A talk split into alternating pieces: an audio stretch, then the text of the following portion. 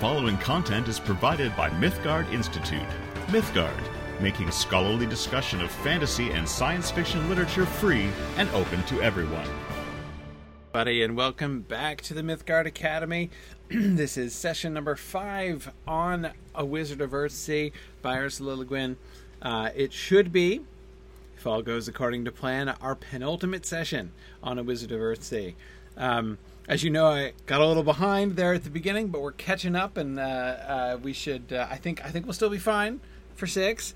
Uh, we'll see how we do. But um, in the interest of that, let's move along. Though, um, just a couple quick announcements uh, at the beginning. First, I wanted to draw your attention to the fact that we're having a our holiday sale um, for gift certificates. If you would like to give a friend or acquaintance the gift of uh, access to one of our Signum courses, if you know somebody who you think would enjoy uh, anything out of our Signum course catalog, almost anything out of our Signum course catalog. Um, the only things that are not available from the catalog are things that didn't have lectures, like. Uh, our translation seminar, which consisted only of people getting together and working together on their translations. So there's really nothing to kind of do asynchronously there. Apart from things like that, um, all of our courses are available. So uh, if you've thought of that, of uh, you know. A, one of your friends or relations who might be interested in, uh, uh, you know, a, a, different kind of uh, president uh, present this holiday season, uh, I hope that uh, you will consider that. We're a, a special seventy-five dollars for any of the courses. Well, basically, you get a gift certificate, which is a voucher worth any of them they can choose on their own. so it's pretty cool. Anyhow, so that's one thing that's happening. Another thing is tomorrow Thursday, December 12th at 2 p.m. Eastern Time in the afternoon, uh, we're going to be having a, a, special symposium hosted by Brenton Dickieson, one of our faculty members, and uh, uh, the host of the Pilgrim in Narnia um, uh, blog. Uh, and he is going to be uh, hosting this session, which is called What is Signum Culture? It's going to be perspectives from some of our students and staff and faculty talking about what makes uh, Signum University as an institution special? And I was really, this was uh, not my idea. Uh, I thought it was a really cool kind of thing because I think that a lot of people, you know, many people.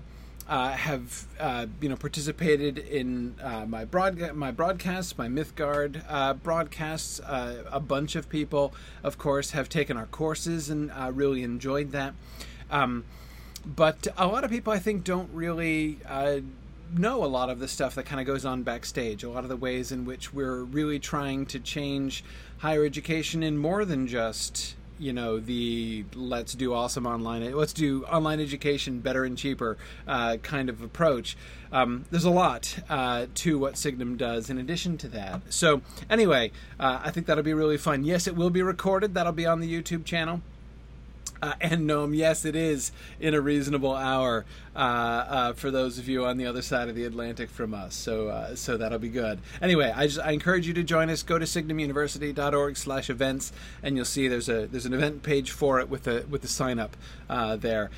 And finally, I would just, uh, if you haven't yet uh, subscribed uh, to Kay Ben Abraham's new uh, serial podcast release novel, The Flower of the Cedar, I recommend it very strongly. Uh, this is a this is a wonderful book uh, and read by an excellent reader. I think that her idea, Kay's idea, to release this as a serial audiobook is a, is just a wonderful a wonderful thing, um, and it's a great book, and I really I really commend it all to you. So. Uh, look for any on on any uh, uh, podcast uh, service and and uh, look for the Flower of the Cedar by Kay Ben Abraham and uh, check it out. It's it's really good. So, all right. Um, those are the things that are happening immediately now. Um, so, oh yeah, no, don't worry, Kimber. I was about to share the slides. Let's see. There you go. There you go. All right the slides are there. Um, okay. So, you ready? Ready to jump into the text? Off into chapter seven. We're going to try to do uh, uh, discuss chapter seven and chapter eight today, um, which means we're going to be looking at the three different confrontations uh, that Sparrowhawk has with his shadow. Right. So we we talked about the uh, the dragon of Pendor last time. Uh, and uh, and then of course his uh, uh, his initial flight. Um, we just got to the last of the uh, of the you know to that to the to that first confrontation, right when he was uh, sort of lured out into the countryside, right.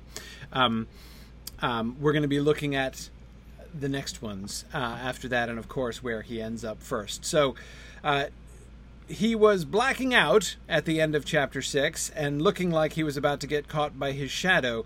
There was that sense of a voice calling to him, right? And him running towards some voice, but he didn't know what it was and everything. Um, where he ends up at the beginning uh, of this chapter, I think, is really interesting. A coverlet of down filled satin slid aside as Ged sat up, and he saw himself clothed in a tunic of silk and cloth of silver like a lord. On a chair beside the bed, boots of glove leather and a cloak lined with pellawi fur were laid ready for him. He sat a while, calm and dull as one under an enchantment, and then stood up, reaching for his staff. But he had no staff. His right hand, though it had been salved and bound, was burned on palm and fingers. Now he felt the pain of it, and the soreness of all his body. He stood without moving a while again. Then he whispered, not aloud and not hopefully, Hoeg, Hoeg. For the little fierce, loyal creature, too, was gone, the little silent soul that once had led him back from death's dominion.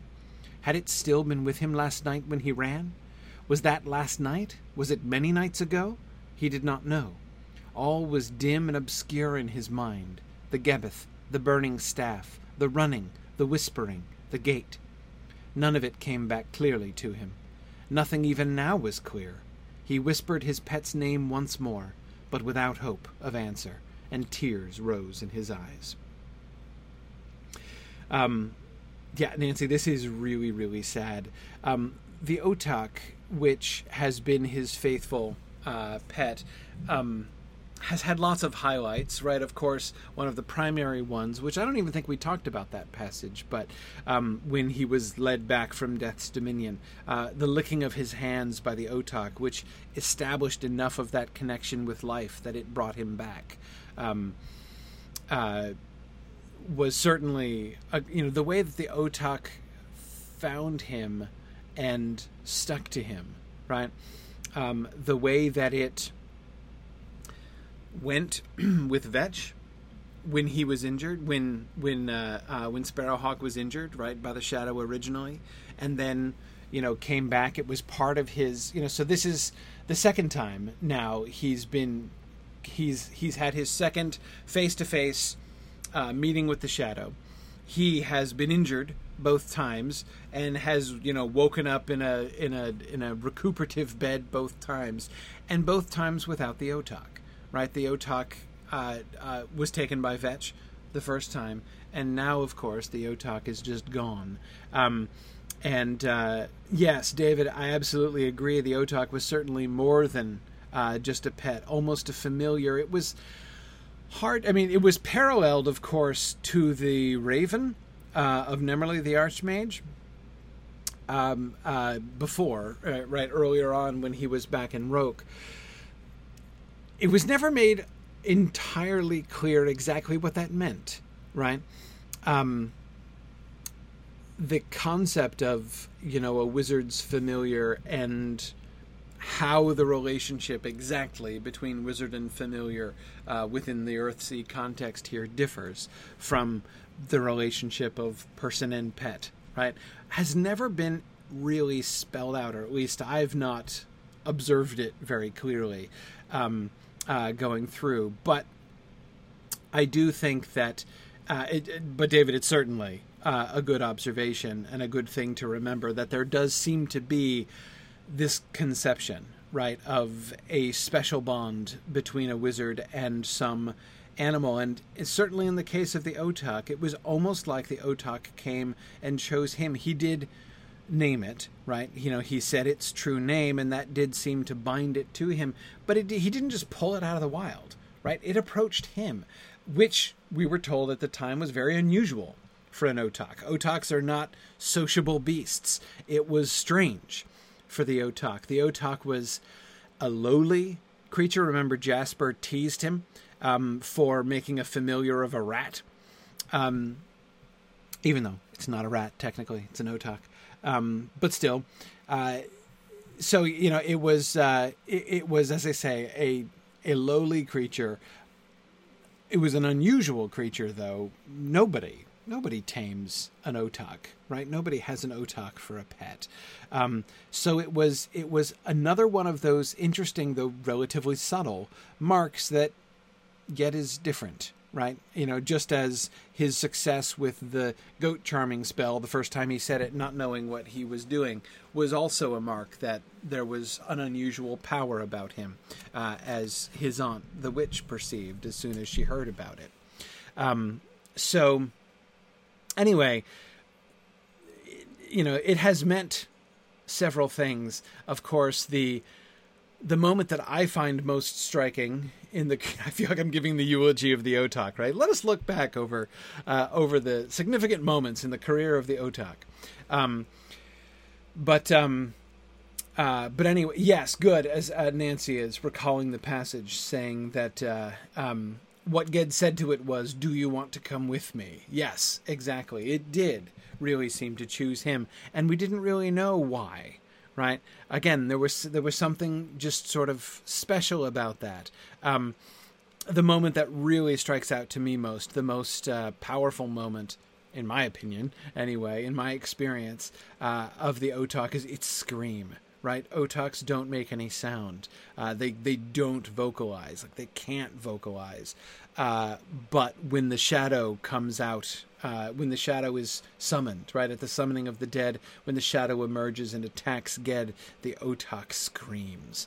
Um, and the scream of the silent Otak, the way in which Ged's own terror and horror and I don't know what revulsion at what has happened, at what he has done, at what he has brought the as the the consequences of his terrible decision and horrible action come upon him and start chewing on his face.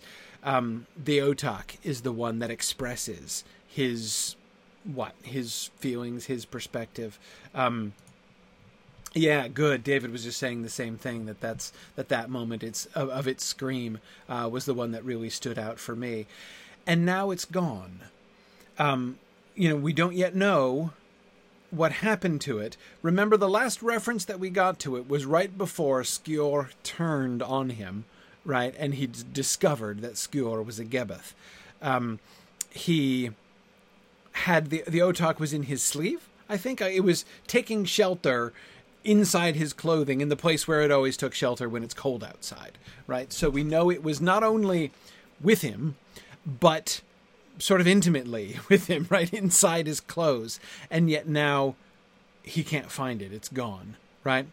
And we have no idea what happened to it.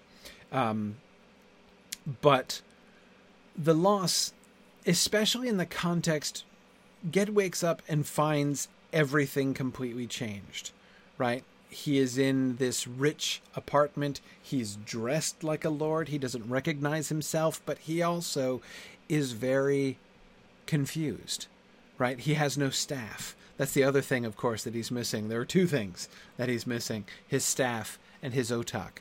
Um, his friend and companion from the isle from the uh, the island of Roke and his staff, which was given to him on the island of Roke. So both of those seem very significant losses. Ged has been stripped in a way. He's not only lost all of his clothes, right, but he's been stripped in a far more profound way, it would seem. That Otak, which was, as the narrator reminds us, a link to life for him, is gone. The staff, which was the symbol of his power uh, and his his his training um, at Roke, is also gone.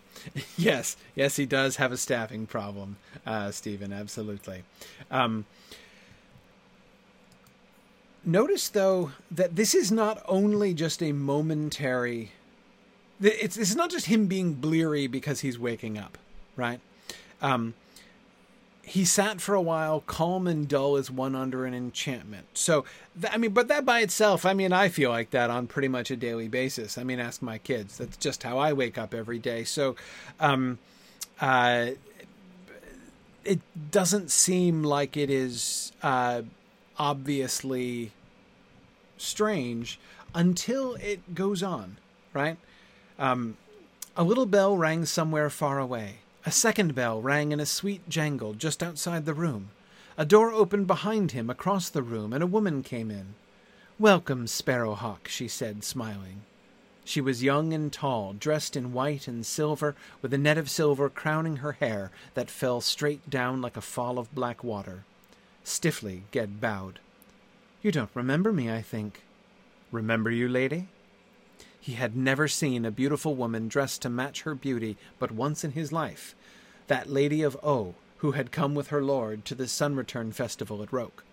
She had been like a slight, bright candle flame, but this woman was like the white new moon. I thought you would not, she said, smiling, but forgetful as you may be, you're welcome here as an old friend. What place is this? Ged asked, still stiff and slow tongued. He found it hard to speak to her, and hard to look away from her. The princely clothes he wore were strange to him. The stones he stood on were unfamiliar. The very air he breathed was alien. He was not himself, not the self he had been. And uh, that is uh, on the Le Guin scale a uh, a smack on the forehead with a club, right? Uh, that is as much of a, uh, as a club to the forehead as Le Guin is going to give. She is uh, uh, very subtle, um, but here we are being told clearly he he is not himself, right? We already got hints of that: the loss of the otak, the missing staff, right? The new clothes. But this is not just someone who finds himself in a strange place um, he is. It's like he's in a completely new world. It's like he's a completely different person. And his interaction with this woman uh, strongly underscores that, right? Uh, to me, the most bewildering moment in this whole scene, or rather, the moment that makes this seem more than just I blacked out and I don't remember where I am, right? Or I'm still bleary with sleep and I'm having a hard time following what's happening, right? Um, the thing that really kind of transforms this into a moment which begins to feel like enchantment for real, not just in metaphor, right? But for real, um, is the woman, right? The fact that he, in the middle, in the midst of his confusion, not knowing where he is, not knowing how he's dressed the way that he is, uh, not feeling at all like himself, being without his staff and missing his otak, she comes in and just welcomes him by name and remarks on the fact that he doesn't remember her, right? Um, it's very disorienting, right? I mean, it, it, it almost invites us, it seems to me, to ask, like, did uh, did something happen? Right? I mean, like, did uh, has he been here this whole time? Was like the whole previous thing a dream or something like that? Right? Like everything around him suggests that a he's in a completely alien place everything is different nothing is is familiar nothing at all is familiar around him um, uh, down to the last detail there's i mean there's nothing that he recognizes and yet he himself is recognized. This strange woman is speaking to him as if he was an old friend, right? Um, You're welcome here as an old friend, she says. It's like, again, like, did he has he had amnesia and is waking up right it's it's it's again it's moved from you know i got knocked out and i don't remember anything after that and i don't know how i got from there to here to have like years gone by that I didn't know about or something. Um, it's um, it's very strange. And Nancy absolutely, uh, Nancy uh, points out the thing which I think makes this so significant. He was just confronted by a Gebbeth, right? The end of chapter six saw Ged confronting something which bore the outer semblance of a man, but which was shadow within and his terror, his fear upon confronting the Gebbeth was that the shadow was going to devour him as well. Um, he was named by the creature, by the shadow creature, right? The shadow named him and thereby mastered him, and his power was cut off, right? He could do nothing but beat it with his stick, which is all that his wizard staff had become, and then run away as fast as he could, right? And so Nance, and we don't know, we didn't know at the end of chapter six what happened. So we do have a question, therefore. I think we should be like, did it get him? Is this the consequence? Is this is he on the road to Gebbethdom? Uh, you know, is this alien appearance the you know we saw before a man who looked like a man on the outside but was alien underneath, right? Inhuman underneath.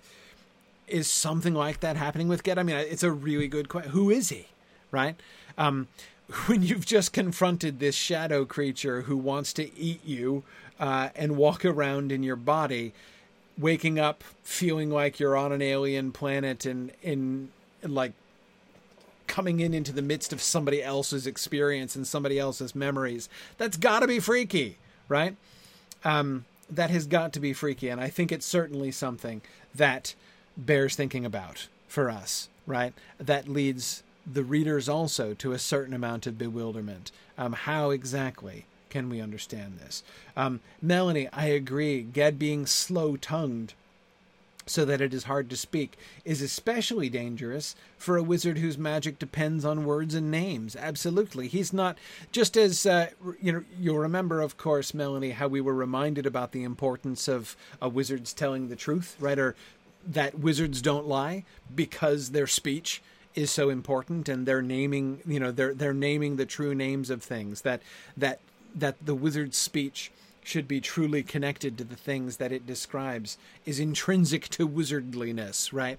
Uh, and so there, again, like uh, Melanie, as you're suggesting, this important, really crucial connection uh, between uh, between wizards and their speech. So you're absolutely right.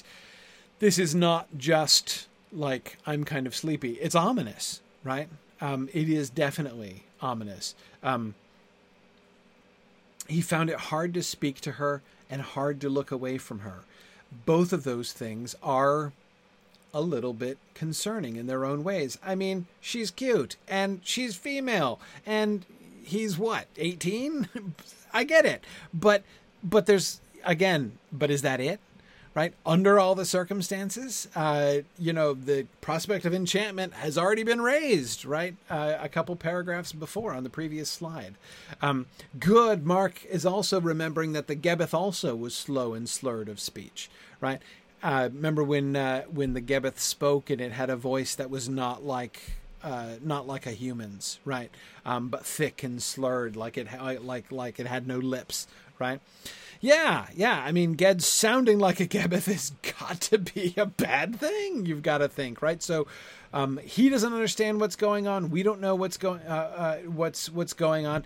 And David, I absolutely agree. His perception of this woman seems very much like a fairy princess. Yeah, this is not just like, and she was kind of hot, right? There's there's the the description is, it's she is otherworldly, right? Uh, notice that's one of the distinctions you know, the, this is you know when he says that the Lady of O before um, was like a slight bright candle flame, and this woman is like a white new moon. That's obviously means much more than the other one was wearing a red dress, but this one is wearing a white dress, right? It's much more than that. Um, he is. They they were both bright, right? They were both striking, like a candle in a dark room. Um, uh, but a candle flame is a common household thing, right?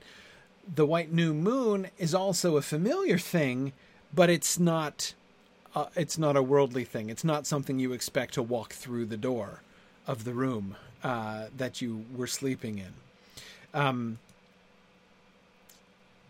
yeah, yeah, and Devora, I do agree that the rich, uh, the rich clothing and surroundings are also uh, a kind of red flag. Uh, I agree that there has not been a strong correlation between, you know, wealth, wealth and position, and you know, virtue and uh, desirable things uh, so far. You're right that uh, the best people, uh, that we have, you know, that we trust most have been humble people so far. Um, yeah. Okay. So this is the frame that we get for this next stage of Ged's experience, right here in the court of the Terrenon, which is where he is told that he is, which remembers what he was seeking, and he was seeking it because he got that miscellaneous tip from that random wizardly dude that he ran into before, right? Um, if this was strange, it was only part of the strangeness of this place and of his presence in it. Ged's mind never seemed quite to be clear. It never seemed quite to clear. He could not see things plainly. He had come to this tower this tower keep by chance, and yet the chance was all design. Or he had come by design, and yet all the design had merely chanced to come about. He had set out northward. A stranger in Orrimy had told him to seek help here.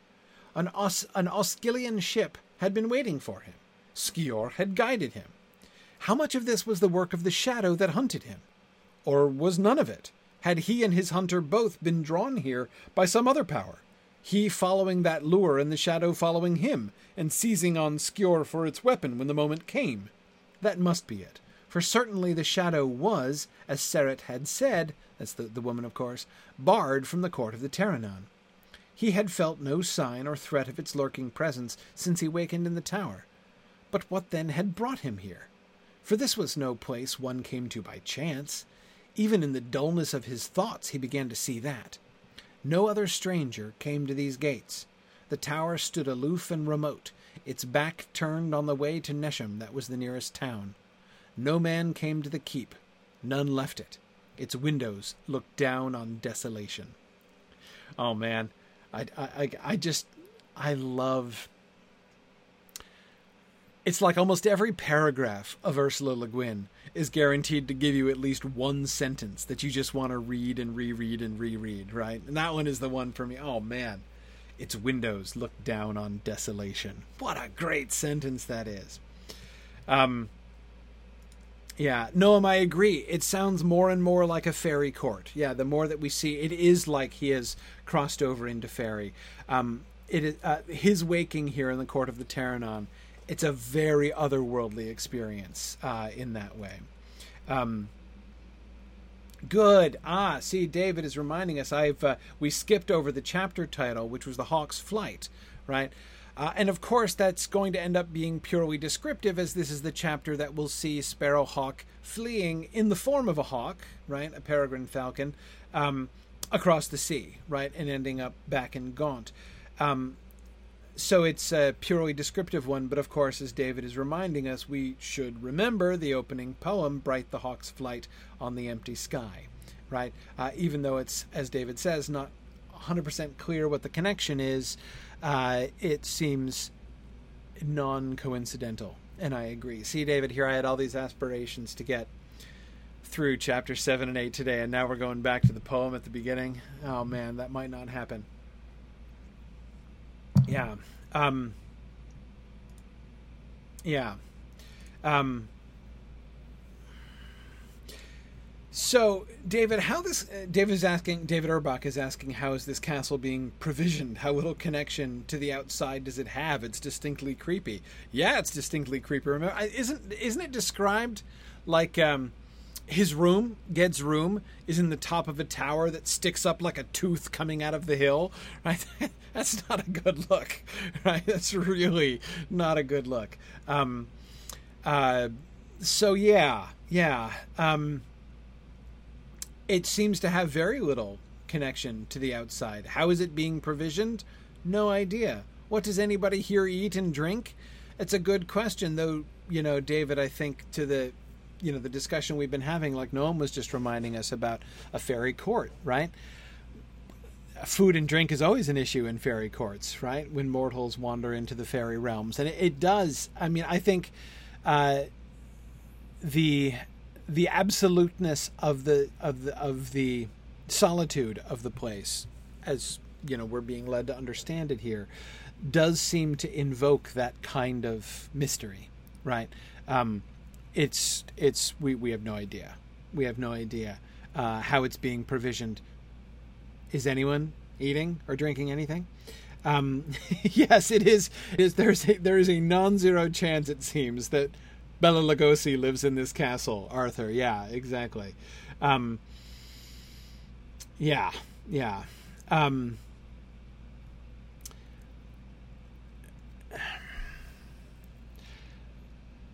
his first thought, of course, is a fear. So, his first perception, which even his continual muddled head, um, which again you'll notice this doesn't wear off, right? He's here for days and days, uh, and his his mind never seemed quite to clear, right? Um, but even to his foggy mind, he is sure that he's not. It's is not an accident, right?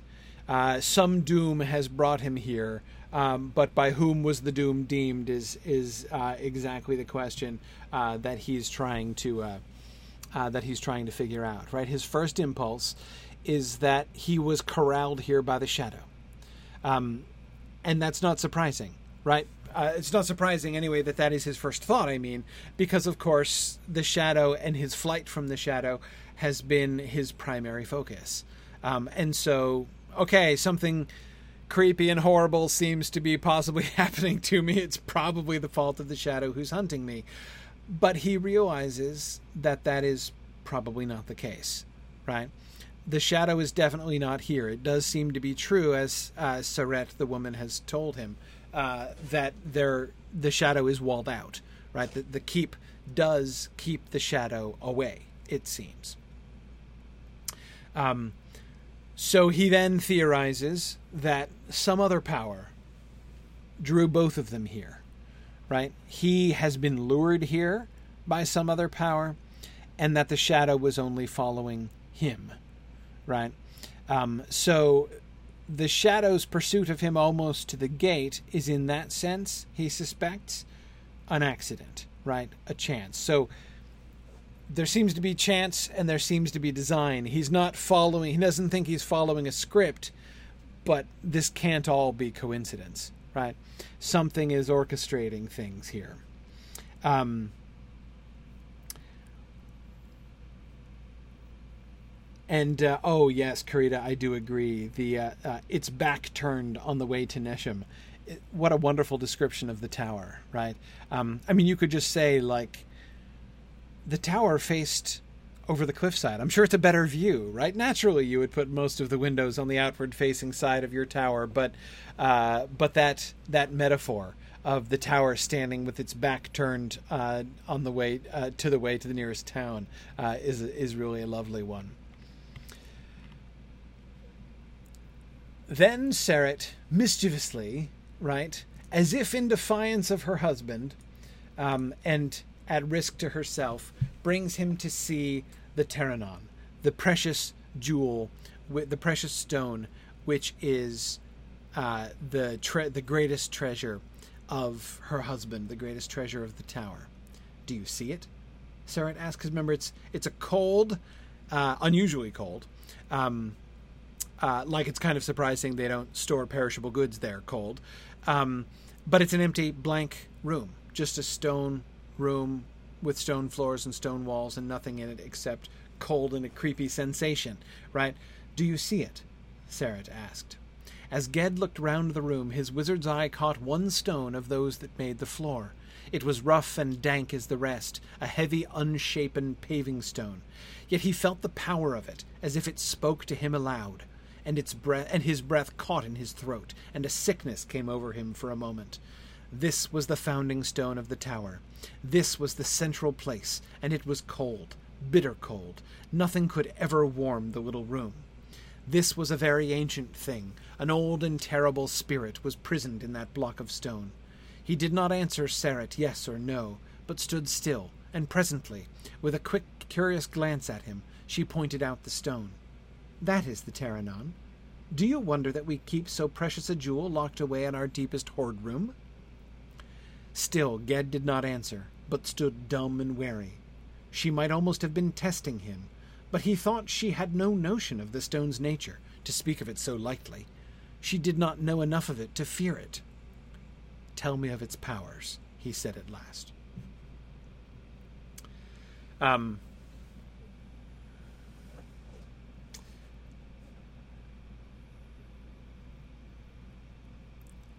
so, Nancy, I think it's it's not that the sickness is caused by the stone direct. Eh, it is, but if I'm understanding you correctly, I don't think it is that like you know the stone is sending him like afflicting him with sickness or something like that. Um, it is a reaction. I think it's it's a reaction to his proximity to this uh, evil and repulsive thing.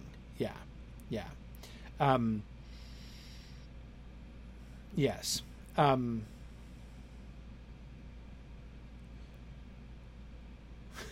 Stephen says a woman acting in apparent defiance to her lordly husband. Uh, that always ends. This always ends well. Yeah, yeah, exactly. Um, Stephen, you know, one of the things that uh, that I couldn't help but think of here um, was Lady Bersilac or Lady Bertilac, depending on your uh, editor, um, from Sir Gawain and the Green Knight.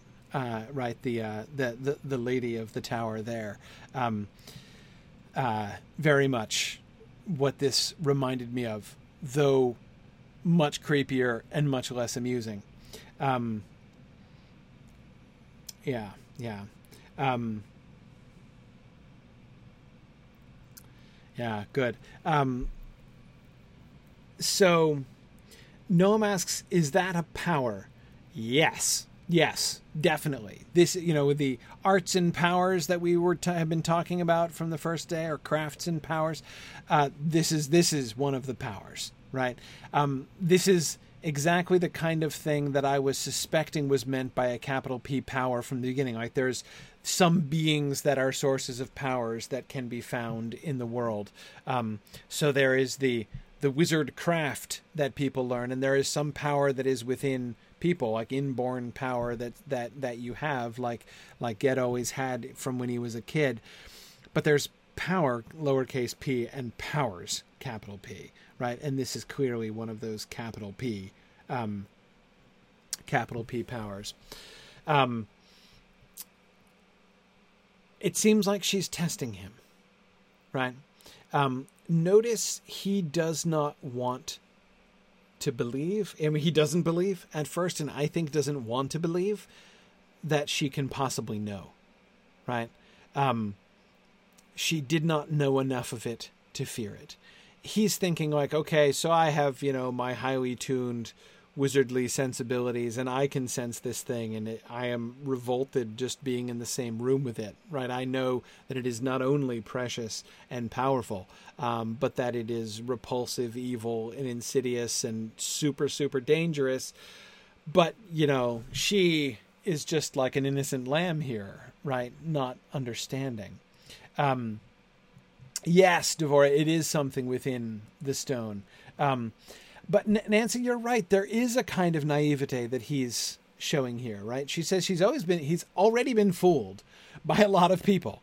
And he's definitely seen some corruption, but he just can't conceive of her understanding the stone and not worrying about what it does.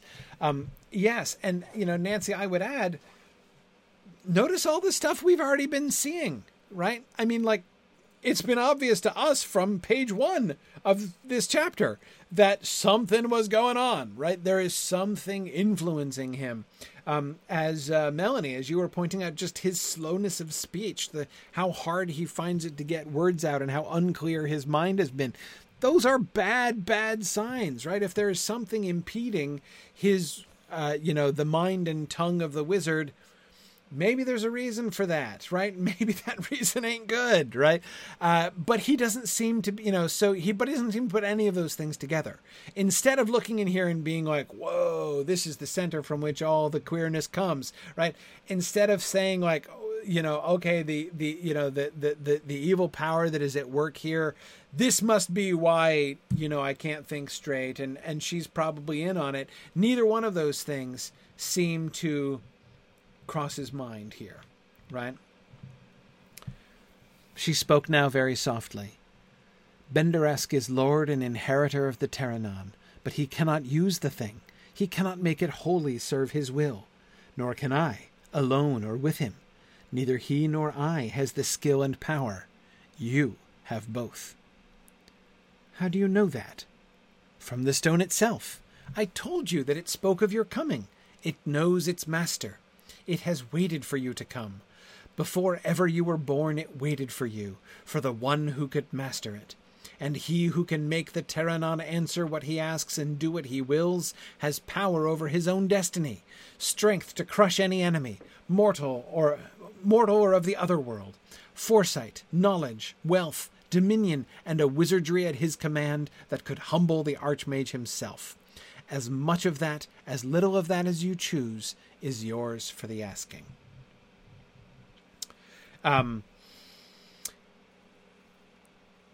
exactly, David Urbach is saying, ah, the promise of power and total mastery. What young Ged wanted so much power and fame. Absolutely.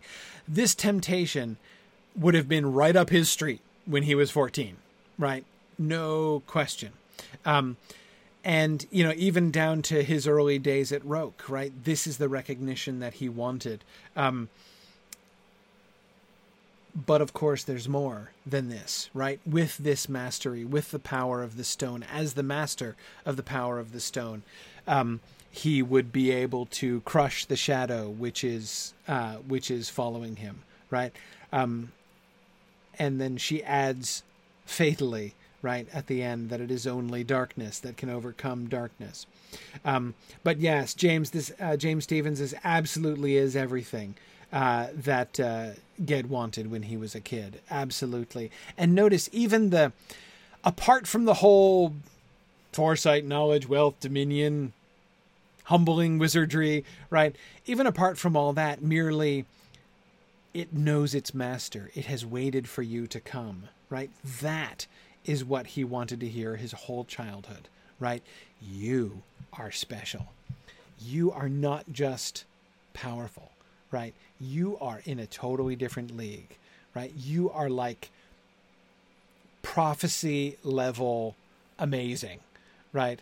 Your name is destined to go down in history. You are the one that, like, the world has been waiting for you to be born, right? That is exactly, exactly what he wanted to hear somebody tell him. Remember, that's what he kind of thought he was getting um, when he went with Ogion, you know, right? Like, um, you know, when he sets off with Ogion and he's like, okay, Wizard's Apprentice here, right? Line up, folks, uh, autographs for cheap. I mean, that's exactly what he, th- kind of the path he felt he was going down, and one of the reasons why he was so disappointed uh, by Ogion and Ogion's training. Um, we are told that Ged is very seriously tempted and not just by this temptation, of course, but by what it means, right? That he would have here the power to overcome the shadow, to free himself from this doom.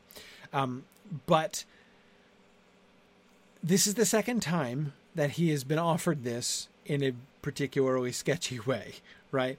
First by the dragon of Pendor, and now um, by Serret uh, in, or do you guys say Serret or Serret? first or second syllable.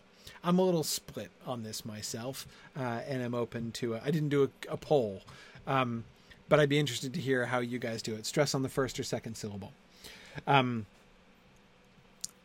I was kind of thinking it stress on the first syllable, but when I was reading al- aloud, I didn't feel like it always worked for that. Okay, most of you are first syllable actually. Okay, all right, good. I'll stick with it then. Um, I think I was uh, defaulting to that too, only because that's the pattern that we've been following almost all the way through. Most of the polysyllabic names we've uttered have been first syllable stress, so I was just kind of following that pattern. But um, um, yeah, Karita, that's a really good observation too. Her final tag on to the end of that temptation, right? As much of that, as little of that as you choose, is yours for the asking, right? that's much more subtle, right? Instead of giving him a temptation which just makes the blanket assumption, obviously, like, I know you, Sparrowhawk, right? You are all about the bling, right? Your wealth, dominion, knowledge, humbling archmages, right? This is exactly what you want most in the world, right? I've got a stone for you. Instead of sounding like a, you know, sort of a cheap salesman in that way, right? She she does this. Um, uh, she makes this other move, right? Um, I'm not assuming you want, you know, like ridiculous wealth, right? Because, I mean, come on, how shallow, right? Nor am I assuming that the opportunity to have great power that you will misuse flagrantly is totally your bag, right? So uh, obviously, like you know, you're probably going to use this with extreme discretion, and uh, you know, not like just aggrandize yourself recklessly, because you know, obviously. Uh, so yeah, you can. You don't have to use it, but you can use that power as little as you like, but the power will be yours. Um, that is a, a really brilliant touch uh, at the end there. Once more she lifted her strange bright eyes to him, and her gaze pierced him so that he trembled as if with cold. Yet there was fear in her face, as if she sought his help but was too proud to ask it. Ged was bewildered. She had put her hand on his as she spoke. Its touch was light. It looked narrow and fair on his dark, strong hand. He said, pleading, Serret, I have no such power as you think.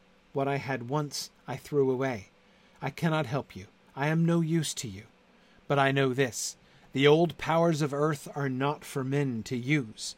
They were never given into our hands, and in our hands they work only ruin. Ill means ill end.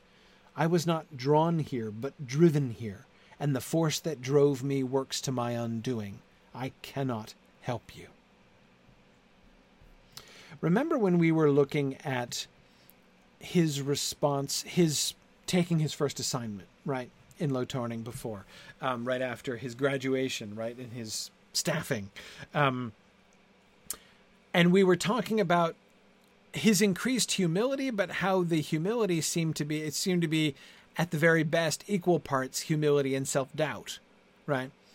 Um, this is a really interesting step forward, I think. We can still see both of those things. We can see humility there, not claiming extraordinary power, not seizing that thing which would have been the most tempting prize, the most tempting thing uh, to, you know, 12 and 14 year old Duny. Uh, instead, he he forswears that or d- disclaims worthiness that he fits that right uh, instead of feeling that it might be his destiny um, but at the same time, we can see the self doubt still too. But this is not just self doubt in the place of humility. There's a kind of integration of those things, it seems to me, that has uh, uh, that has happened, that has come to pass here. I have no such power as you think. What I had once, I threw away. Right? So this is not just I'm doubting myself. This is I am acknowledging the consequences of my actions. Um, he no longer does. There is a very real way in which he no longer has that power. Remember, just recently, when he confronted the shadow, rather, when the shadow turned and confronted him, um, he was completely powerless, right? So there, it's this is not false modesty. This is not just self doubt. Uh, that's truth. Um, by binding the shadow to himself, this shadow which has the power to bind him and strip him of his power, right? To bereave him of his power uh, when they are confronted, he has, in a sense, thrown away such power as she thinks, right? As she is suggesting. I cannot help you. I am no use to you. Um, but I know this the old powers of earth are not for men to use. Um, yeah. Uh, hang on, I'm forgetting now. Okay, yeah, I think. Okay, I think I'm trying to remember where I, I already forgetting which passages I've included in the slides, which I haven't. Um, Deborah, Deborah, there was that passage um, where we're told explicitly that there is a power, there's a being, a spirit, which is bound within that stone. The stone that is the stone of the Terrenon is a prison uh, in which, you know, and he says that there's like multiple levels of binding. It's a really uh, it's a really tight little prison there, but it can still speak. It can sk- still interact with the world um, through the stone. Um, so yes, that uh, this is not just a magic rock, right? That magic rock is a prison, uh, and it is a prison which keeps one of the old powers of the earth. They were never given into our hands, and in our hands they work only ruin. Um, yes, there are different kinds of wizardry, right? There's remember the the dude in Osskill that he met, the wizardly guy who recommended that he might want to try the court. You know, the who told him that the court of the Terrenon is uh, is is really lovely these days, right? Uh, and uh, he should totally go visit. Um, that guy was saying that oh you know the wizards of roke are, are they're so parochial right? They look down on any wizardry other than roke wizardry. But you know there's there's oscillian wizardry which is different but like just as good. Um, now of course Ged is obviously speaking as a disciple of roke here um, but he seems correct right? If you are using power if you are trying to use the strength of an old power of earth for your own ends, you will find, he says, that uh, in our hands, the old powers of earth will only work ruin, and it will only work ruin to us as well. Um, Devora says maybe it's Merlin. yeah, uh, older than that probably, but uh, maybe you know maybe eventually Merlin will uh, uh will ferment into an old power of earth uh, locked inside a stone. Can't rule it out. Um, yeah, good. Melanie, I absolutely agree with you. It is really impressive. Um, l- that is, Le Guin's ability to make Ged's growth and change seem natural. Um, Melanie points out that it was just on page 40 that Ged was bragging about his skill and power, and she's able to bring him through this big transition in really quite a short time. Um, but it feels so real and natural. I agree. Um, uh, it is. Uh, it is as so much of Le Guin is uh, just an, a really remarkable uh, achievement that she does here. Um, notice the the four words with which he like into which he condenses what he has learned, right? What he has taken in through his own experience. Ill means ill end, right? Um, it, he knows, right? Ill means ill end. Uh, it matters, right? Um, your intentions matter. We got that before, but ill means will bring you to an ill end you can't just use an old power of earth for good and with pure intentions. Um, I was not drawn, and and and now now notice where he's coming back to with the shadow. Remember in his earlier conclusion, he said, or he concluded, his first theory was that the shadow had been uh, shepherding him here, you know, had been like corralling him here the whole time, right? Um, that his coming here was the work of the shadow. Then he was like, nah, no, I think it's probable, it's more probable that I was being drawn here by some other power and the shadow was just like taking advantage. It was just following me, right? So that's how we both ended up here. Um, because this other power, and there is another power because something is keeping the shadow out. Uh, so that's pretty clear, and it seems to be anti-shadow, or else why keep it out, right? Um, now he's met the other power now he sees what that other power is, and he knows more about it. And after he's met it, he now says, I was not drawn here, but driven here, and the force that drove me works to my undoing. Now, having met the old power, right, or having now seen what's at work here, now he says, "Oh yeah, no, no, no, it was the shadow that drove me here." Right? This has this this whole thing has shadow written all over it the force that drove me works to my undoing. I cannot help you. If he does what the shadow wants him to do, he is going to be destroyed, right? So, turns out that um, he was mostly right, or at least partly right. Ged's eyes cleared, and his mind, finally he looked down at Serret. It is light that defeats the dark, he said, stammering. Light. As as he spoke he saw, as plainly as if his own words were the light that showed him, how indeed he had been drawn here, lured here, how they had used his fear to lead him on, and how they would, once they had him, have kept him. They had saved him from the shadow indeed, for they did not want him to be possessed by the shadow until he had become a slave of the stone. Once his will was captured by the power of the stone, then they would let the shadow into the walls, for a Gebbeth was a better slave even than a man. If he had once touched the stone or spoken to it, he would have been utterly lost. Yet, even as the shadow had not quite been able to catch up with him and seize him, so the stone had not been able to use him. Not quite. He had almost yielded, but not quite. He had not consented.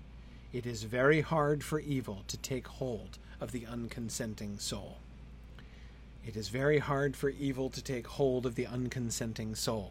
Right there, you go. Now there, there's not a there's a sentence that I not only want to read aloud several times. That's one I want to have like cross stitched on my wall, right, in a frame. Um, yeah, absolutely. Um, Arthur Arthur's asking Has Le Guin talked about the concept of evil as an external force before this? We're getting a lot of this stuff stated explicitly. Well, I think at least, if not for the first time, at least more explicitly than we've heard it before. Um, it is very hard for evil to take hold of the unconsenting soul.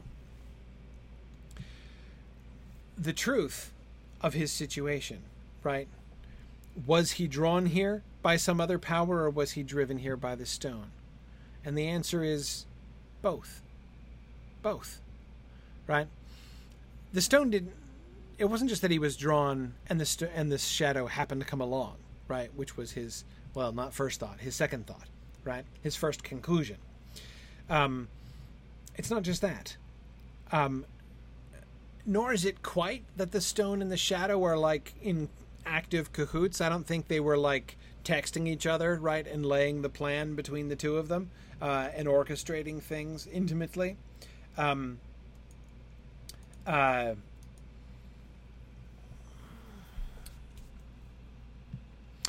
yeah, um, it's not. It's not quite like that, but see, it doesn't need to be like that. Both of them are trying to destroy him. Both of them, and he sees himself between the two of them, right? Um, once, uh, let's see. Uh, Yet, even as the shadow had not quite been able to catch up with him and seize him, so the stone had not been able to use him. Not quite. Right there he was between the both of them. Both of them had a go at him, and both of them are driving him. They're both collapsing in on him, right? Um, if he falls to either, he will fall to both. Were he to be taken over by the shadow, the stone would draw him and enslave him. Were he to be enslaved first, he would then get consumed by the shadow and become a slave Gebbeth, right? Um, it. Um,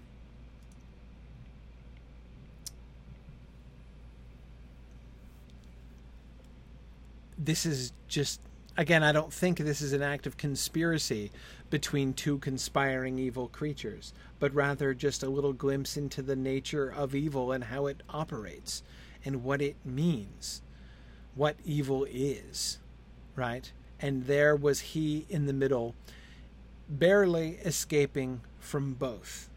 And the narrator telling us how he had escaped from both right? Not by chance and not by design, but both, sort of like before, right? It's not that he's done everything right. It's not just that he's passed all the tests. Um, he had almost yielded, but not quite. He had not consented. That's the story. He had not consented. That's what he has done right, and that's why he has escaped, though very narrowly, um, both of these two evils. It is very hard for evil to take hold of the unconsenting soul. Um, so, David, when did the stone decide to entrap Ged? Did it learn of him when it first enchanted Serret through her memory of her visit to Roke? Um, of her visit to Gont, uh, you mean? Um, uh, it's possible. It's possible, but we're not told this. Um,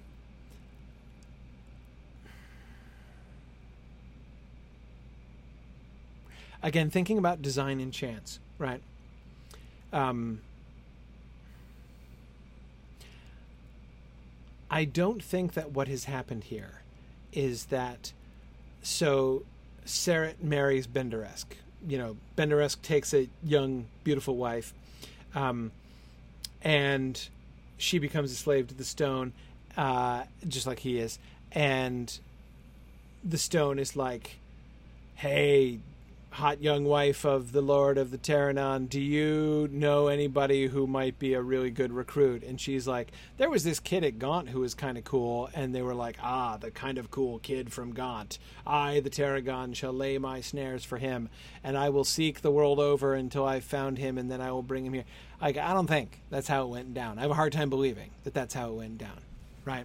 Um, I think there's more design to it than that. And again, is it is is it a coincidence that the wizard that he lays he the stone right that the the, the power within the stone lays its trap for um, happens to be one that is pursued by evil right that like you know is it a coincidence that Ged ends up in this like you know pincer movement of the two evil forces. No, I don't think that's a coincidence. I don't think that it's like you know that it was just like double bonus that uh, this dude was like already, you know, the dude that the stone decided to go after, the dude who happened to be a childhood acquaintance of the new lady. Um, uh, also happened to be like a couple steps down the road to Gebbeth. Like I don't think that was just a, a lucky bonus uh, on their part. It seems to be um, and yes, Mark, you're right that he is a truly he is truly a great wizard, um, and the old powers of the earth can can sense that. Sure, yeah, no, there's that too. But again, um, was it just luck that it hit upon, you know, a super talented young wizard who also happened to be again a couple steps down the road to Gebbeth? No, again, I don't think any of that's a coincidence. Um, chance and design, or design that looks like chance, or you know, uh, uh, or chance, which is manipulating design. Um, all of these things work together. Um,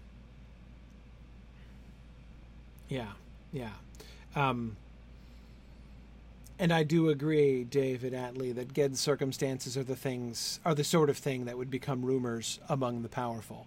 Um, yes, it is very likely that when word came to the court of the Terrenon of the brilliant young wizard student at Roke had his face eaten off by a shadow, and better, this young, you know, this teenage wizard who mastered the Dragon of Pendor. Like, that's pretty good resume, too, right?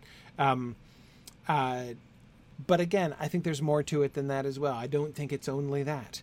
Um, I, I, although I was joking, of course, about the Terrenon and and uh, and the Shadow texting back and forth to coordinate their movements uh, and choreograph their plan.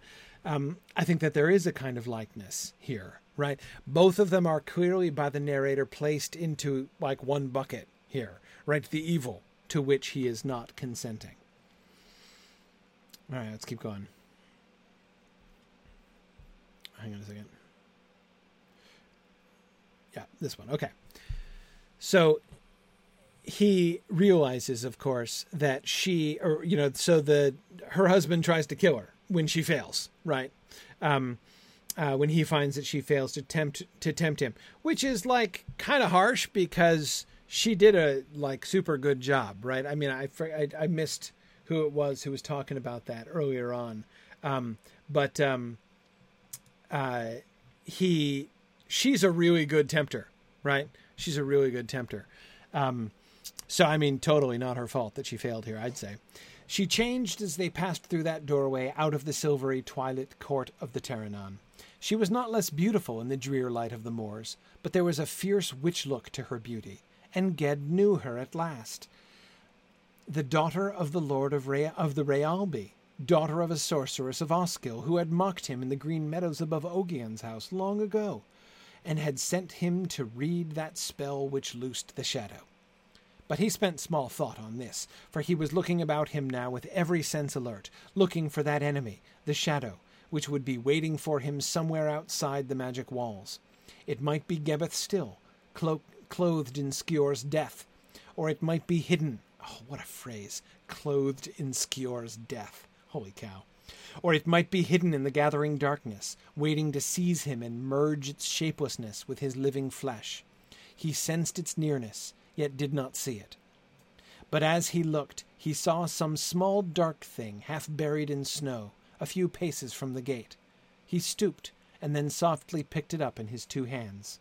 It was the otak, its fine short fur all clogged with blood, and its small body light and stiff in his cold hands. Okay. First, um,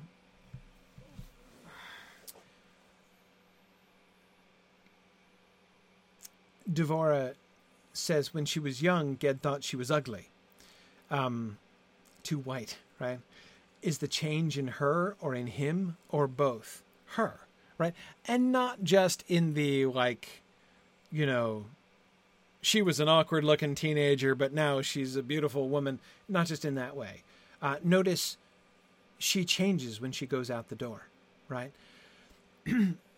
that whole fairy otherworld thing that was going on, and he's he, he's they've just crossed the boundary, right? He's passed out of the gate, which remember she couldn't even see as they were trying to get out. She's like, I don't even know where the gate is, uh, and he can see it and she can't, right? So he guides her and he opens the gate, and they plunge out of the gate and leave the court of the Terrenon.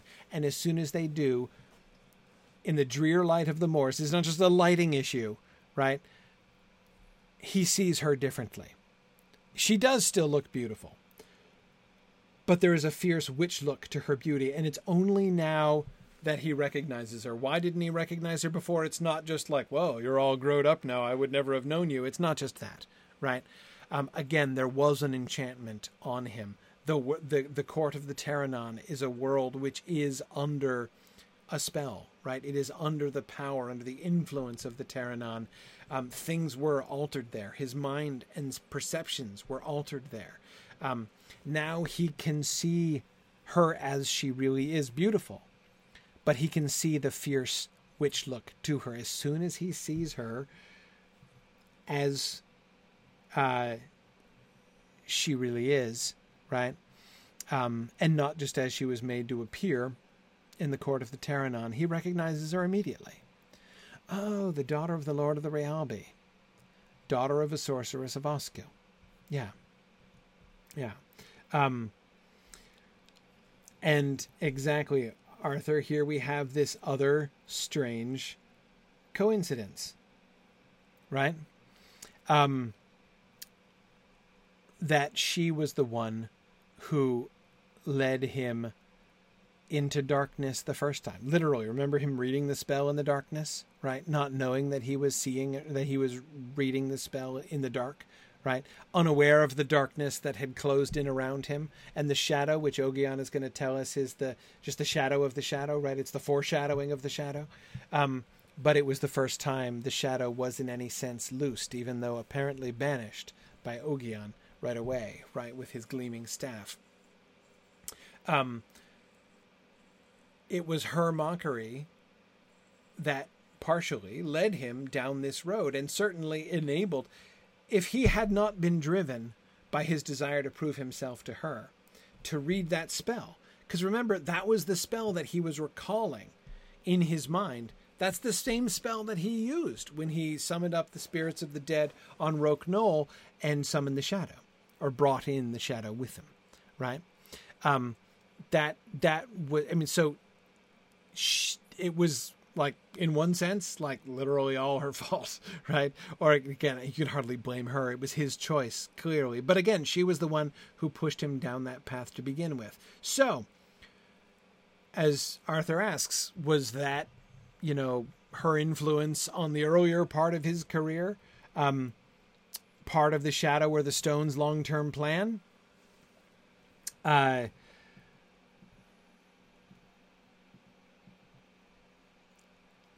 again, I think the answer is both no and yes, right? Is it chance or is it design? It is both together, right?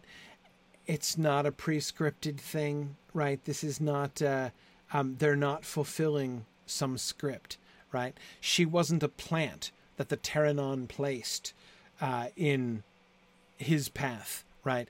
It's not that the Terrenon has been lurking around and trying to bring him in. It's not that the shadow was here long before it was here, right? Trying to induce Ged to do this. Neither of those things are true. And yet it's also not a coincidence. In fact, I would go even further and and say I don't think it's a coincidence that that girl ended up becoming the lady of the court of the Terrenon. Um,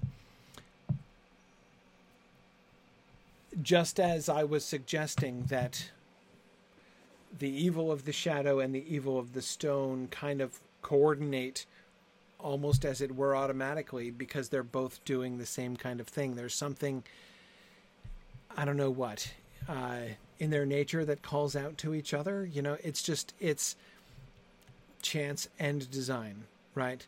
Both and neither. Um, and I think that the coincidence of his early life and his meeting her again and her being in this position is certainly not a coincidence. I don't think it means it was all a conspiracy from day one. Um, yeah, yeah. Um, good. James uh, Stevens points out it's also the time that Ged decided to go to Roke instead of staying with Ogion.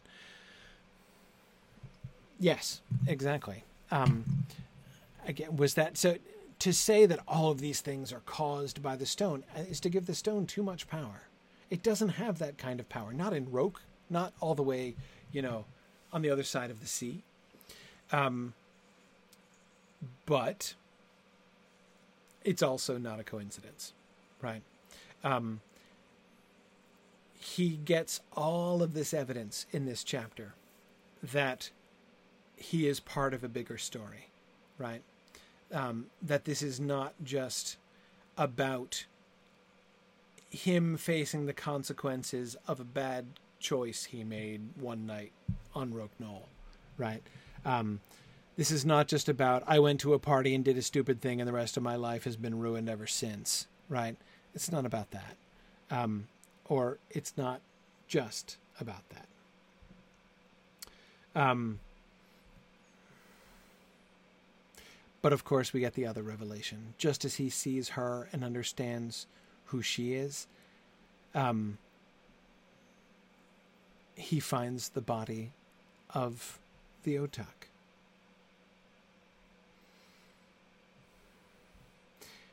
Just as she is revealed for who she really is, that unreality of him, right? How everything around him was alien, how he had lost everything that he had known, lost everything that made him him. His staff had been burned, his otak was lost. Um, well, he's he's found the otak again, right? The that light, that drear light of the moors, reveals more than just the fierce witch look of the beauty of Serret, right? It reveals the dead body of the Otak. Um, he's not lost it, it's been killed. What do you think happened to it? I don't know, but I have a theory.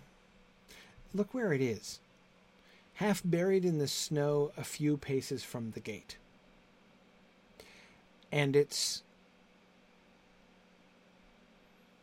bloody.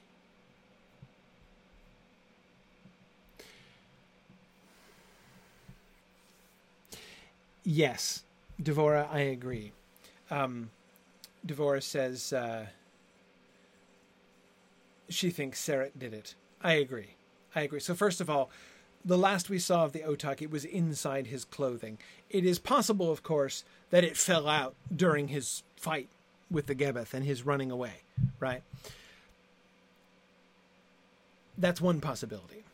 Um, and that it was then killed by the Gebbeth. That's possible. Um, the other possibility is that it remained safely tucked away inside his clothing, even as he fought and then ran. Um, but remember, all of his clothes, the clothing in which the Otak was hiding, were taken away from him. And we don't know what was done with them. Presumably, they were destroyed. So the Otak would have been found during his, um, you know, while he was unconscious, while they were changing him. Um, and I think, um, uh, yeah, um, it did attack the Gebbeth. Okay, wait. All right, it did. It did. It did attack the Gebbeth. You're right. It did attack the Gebbeth. We did see it then. So there was another time that we saw it. Um,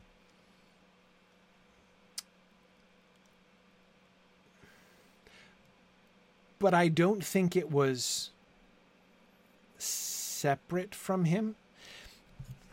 The reason I think that the reason I blame the servants of the of of the Tarragon of the the Terrenon for the death of the Otak, um, uh, you know, if I were, uh, you know, the assistant district attorney and had to bring a case, uh, you know, people versus the murderer of the Otak, I would finger the people in the court, uh, primarily because of the location of the body.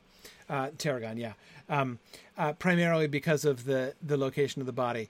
Um, I, uh, I, I, I don't. If it had been injured and killed while out, um, you know, where the fight had happened. I mean, what? It was injured and then what? Like limped its entire way here and then randomly died a foot outside the gate. I mean, that's possible in a kind of a tragic way, but it seems to be less likely, right? More like, I mean, it it is in a place, it is in just the place where it would be if someone inside the court had killed it and chucked it out the gate. Right? It's right next to the, it's in the snow, half buried in the snow, right outside the gate, as if its dead body was tossed out of the gate. Um, so that's why I tend to believe that it was killed by um, uh, by by them in there. That this was he destroyed the staff the staff was destroyed in his when he was fighting the shadow right? His staff burned in his hands burned his hand in fact. Um, which is of course again a, a, lovely little metaphor for his own power. He threw away his power he said. Worse than threw away his power uh, he misused his power uh, and here we have his power his wizard staff literally burning his hand right um, but um, But the Otak, that's more personal. And I mean, his power, you could say, is tolerably personal, sure, but that seems to have more to do with his life, his identity. Again, part of that whole I am in fairy now, I am under an enchantment and in a completely new world. The loss of the Otak seems much more connected with that. And the very fact that it was trying to defend him against the Gebbeth shows it is it is on his side against it is part of remember he does not consent to evil well neither does the otak right the otak does not consent to evil um, and i gotta I, I would think that um, you know when he's taken in by these people of questionable motives and you know stripped and dandified and everything else i would think the otak would take exception to that um, yes, and David Urbach, I do agree that it would be poetic justice uh, that she who murdered the Otak at the stone's behest is herself murdered by the stone servants while in animal form. Yeah, that's another thing that kind of makes me like Serret for this crime, actually. Um, and also, as this is like the final emblem, right, of what they, generally, the servants of the stone, and she in particular, was trying to do to him, right? Um, just as she is revealed, the fierce witch look in her is revealed, so the body of his beloved little friend, the Otak, is revealed to him, right? What the the uncaring malice uh, of the, what they are trying to take from him, uh, to take from him his identity, his to, to make of him a slave, uh, and then a Gebbeth slave, right? Um, what they were trying to strip from him, their killing of the Otak and just tossing it outside the gate. Um, again, there's a there's there strikes me as a parallel here, right? Just as he looks at her and sees her as he really is, he's also looking at the Otak, the Otak's body, holding it in his hands and seeing, in a sense, himself, right? Um, this is this is this was this is me, or this would have been me, right? Um, this is what this is what they were trying to do to me. Um, yeah, very sad.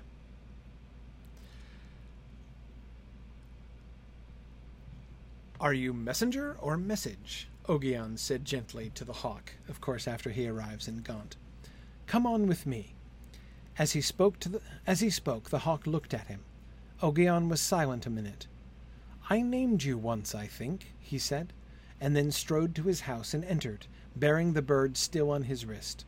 He made the hawk stand on the hearth in the fire's heat and offered it water. It would not drink. Then Ogion began to lay a spell, very quietly, weaving the web of magic with his hands more than with words.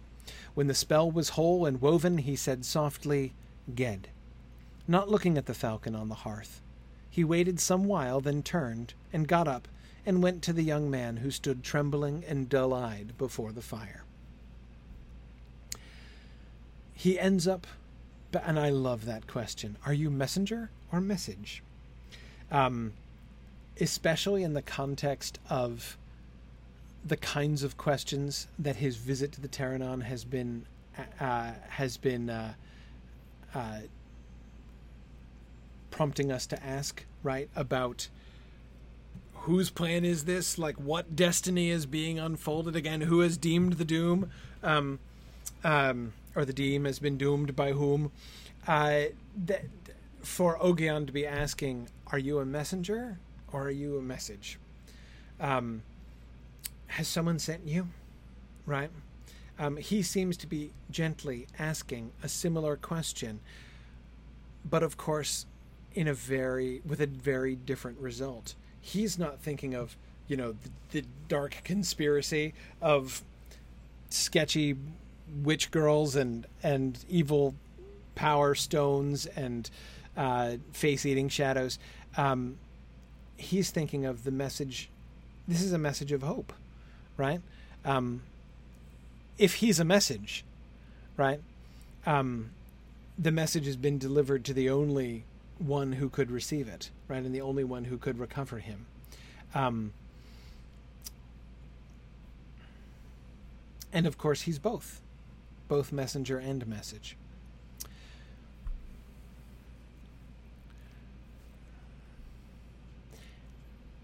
This renaming of Ged is clearly an important moment, right? I named you once, I think, he says, right? And then he names him again. Um, and there is clearly a kind of rebirth here, right? I don't want to overdo that, but um, just as we saw in the naming ritual, it was, you know, this sort of like you know the wading through the stream, the emergence from this was a very birth-like moment, right? A Very birth-like ritual, um, birth and rebirth ritual. Uh, so here he seems to be being being named, being, and there he is, the young man trembling and dull-eyed before the fire, right? Um, he's been healed by Ogion before. He's being healed again. He was named by Ogion before. He's being named again and set down a new path. Um, Ged shares with him his fear that the shadow doesn't have a name. All things have a name, said Ogion, so certainly that Ged dared not repeat that the Archmage Gensher uh, what the Archmage Gensher had told him, that such evil forces as he had loosed were nameless. The Dragon of Pendor, indeed, had offered to tell him the Shadow's name, but he put little interest in the truth of that offer. Nor did he believe Serret's promise that the stone would tell him what he needed to know. So he is, so far, the Archmage has told him the Shadow doesn't have a name. Both the dragon and the Terrenon suggested that it did had a name and that they knew it or could find it out and tell him, right? But he doesn't believe either one of them. Where they're like super untrustworthy sources and had all kinds of uh, ulterior motives and were almost certainly lying. So, all in all, he's still siding with the Archmage Gensher here. But now here's Ogion stating unequivocally all things have a name. Who knows better, Ogion or the Archmage Gensher? Well, if it's me, I'm going with Ogion on this one, I gotta say. Um,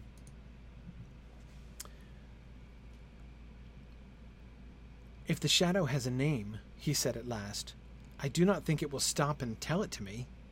No, said Ogion, nor have you stopped and told it your name, and yet it knew it. On the moors in Osskil, it called you by your name, the name I gave you. It is strange, strange.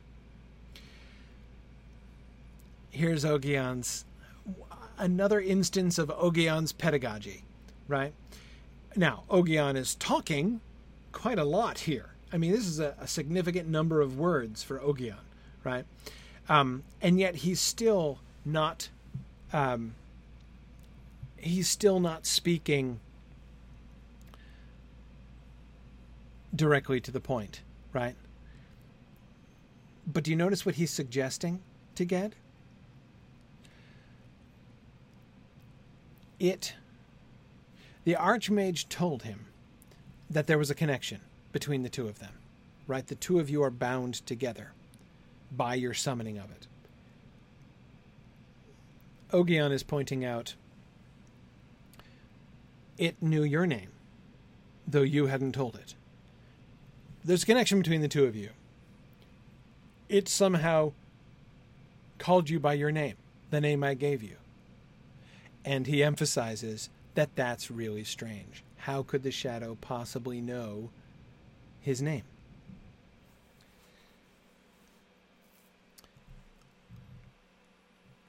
And you see what he's not telling Ged, right? what he's only suggesting to Ged, the direction that he's pointing Ged towards, right? You can seek its name, you can find its name.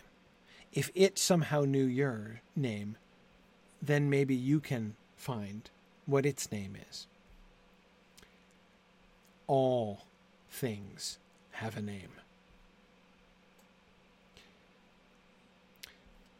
But I am powerless before it. Is there any place his voice died away before he had asked the question. There is no safe place, Ogion said gently. Do not transform yourself again, Ged. The shadow seeks to destroy your true being. It nearly did so, driving you into Hawk's being.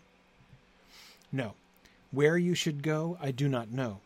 Yet I have an idea of what you should do. It is a hard thing to say to you. Ged's silence demanded truth, and Ogion said at last, you must turn around. Turn around?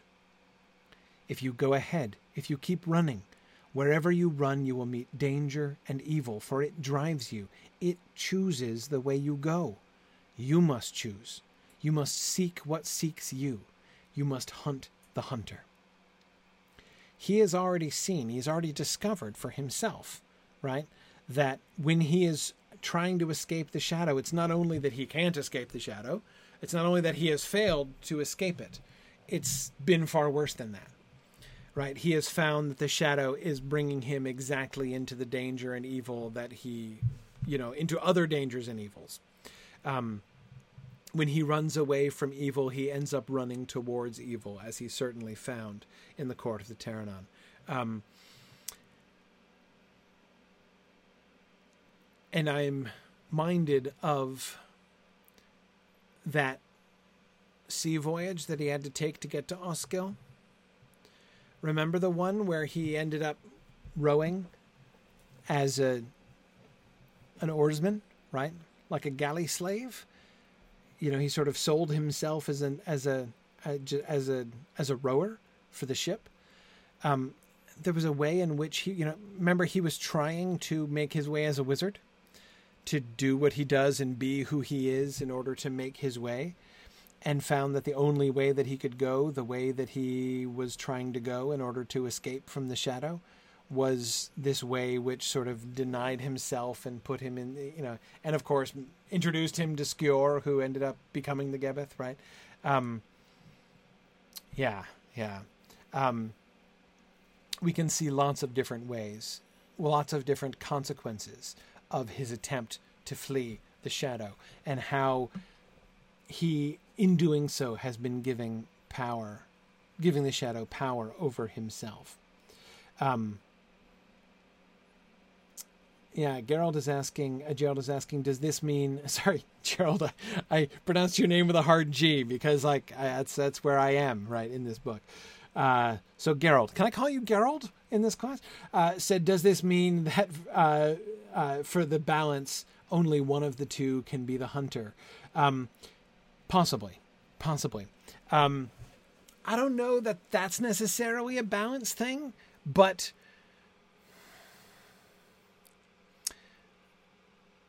in trying to preserve himself, even in trying to preserve others, right? I mean, he left Low Torning because he was afraid the shadow was going to come there and you know, destroy others, right? He was trying to flee from everybody that he knew or everybody who might be harmed.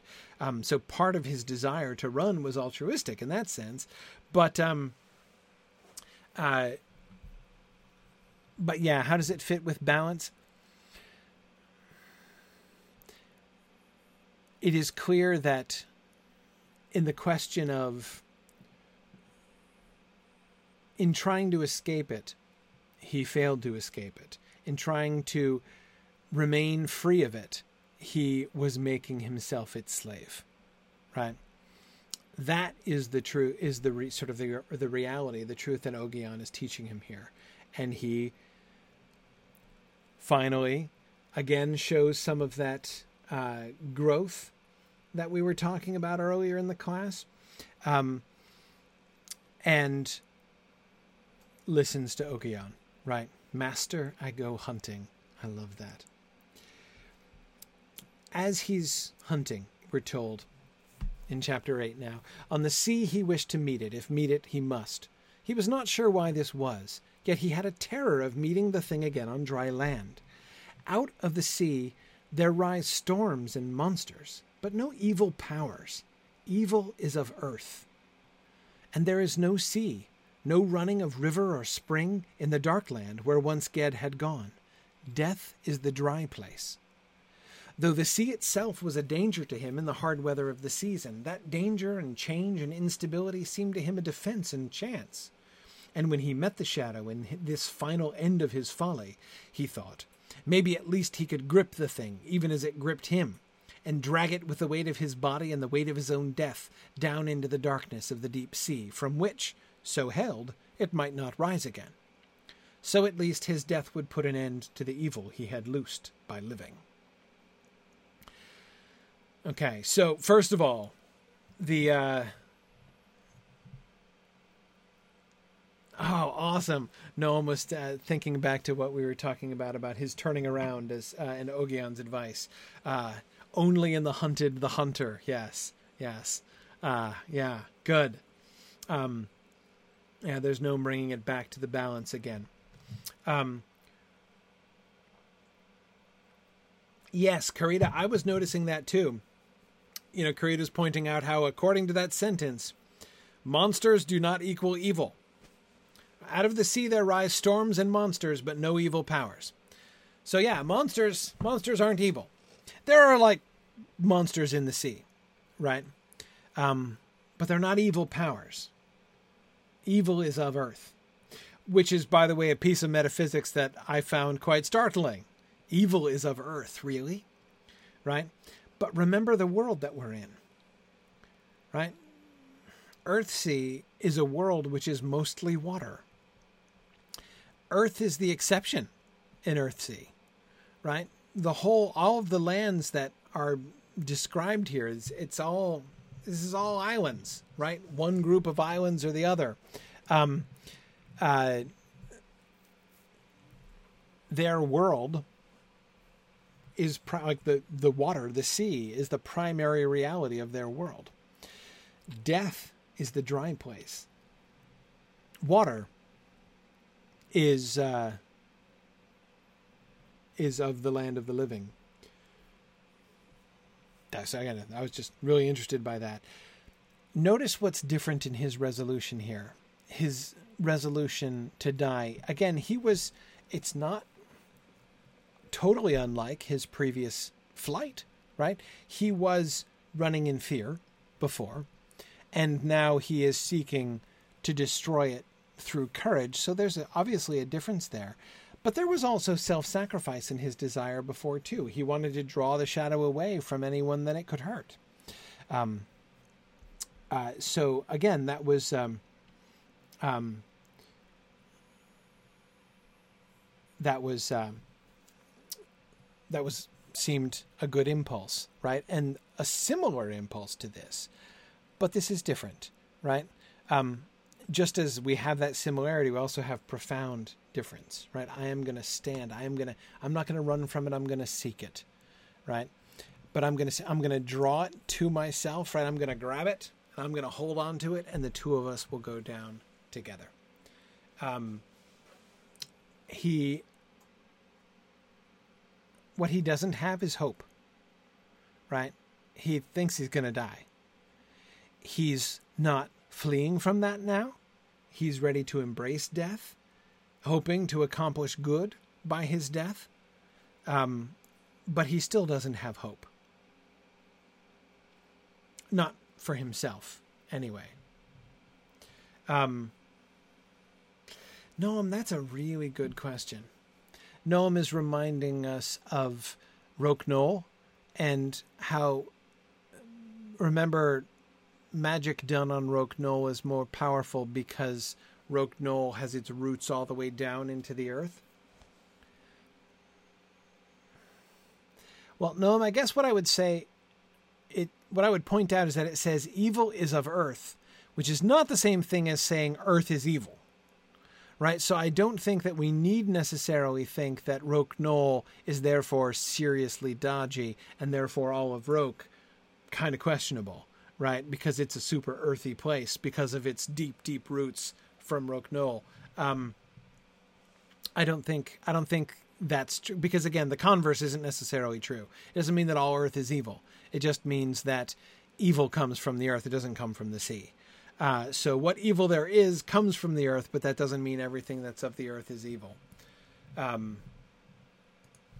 is the the one thing I would throw out there.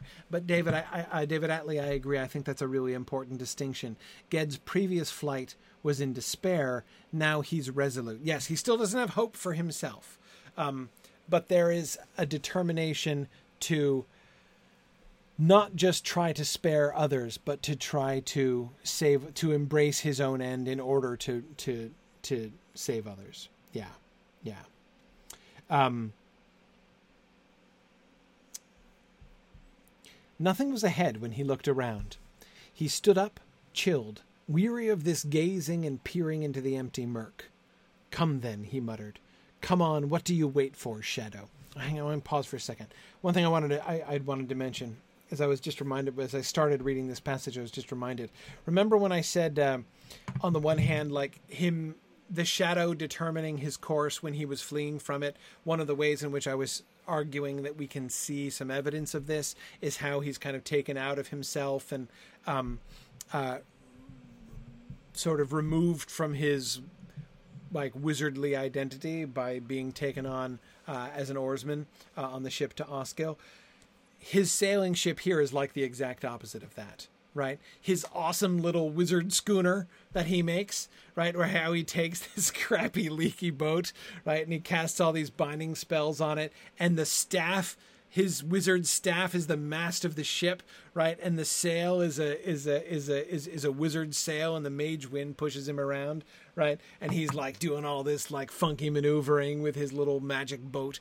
Um, this is like the opposite of that Uh, and of course, again, we see the difference, right? How he was throwing himself on, he was taking like any opportunity, right? He just needed to get into a boat, no matter how he did it, right?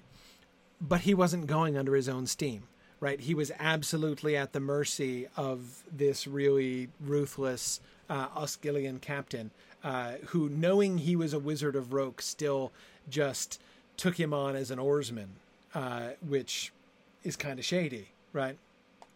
Um, I mean, a, a, shady way to treat a wizard, that is. Um, but again, he was willing to put himself like at the mercy of anything in order to get away, right?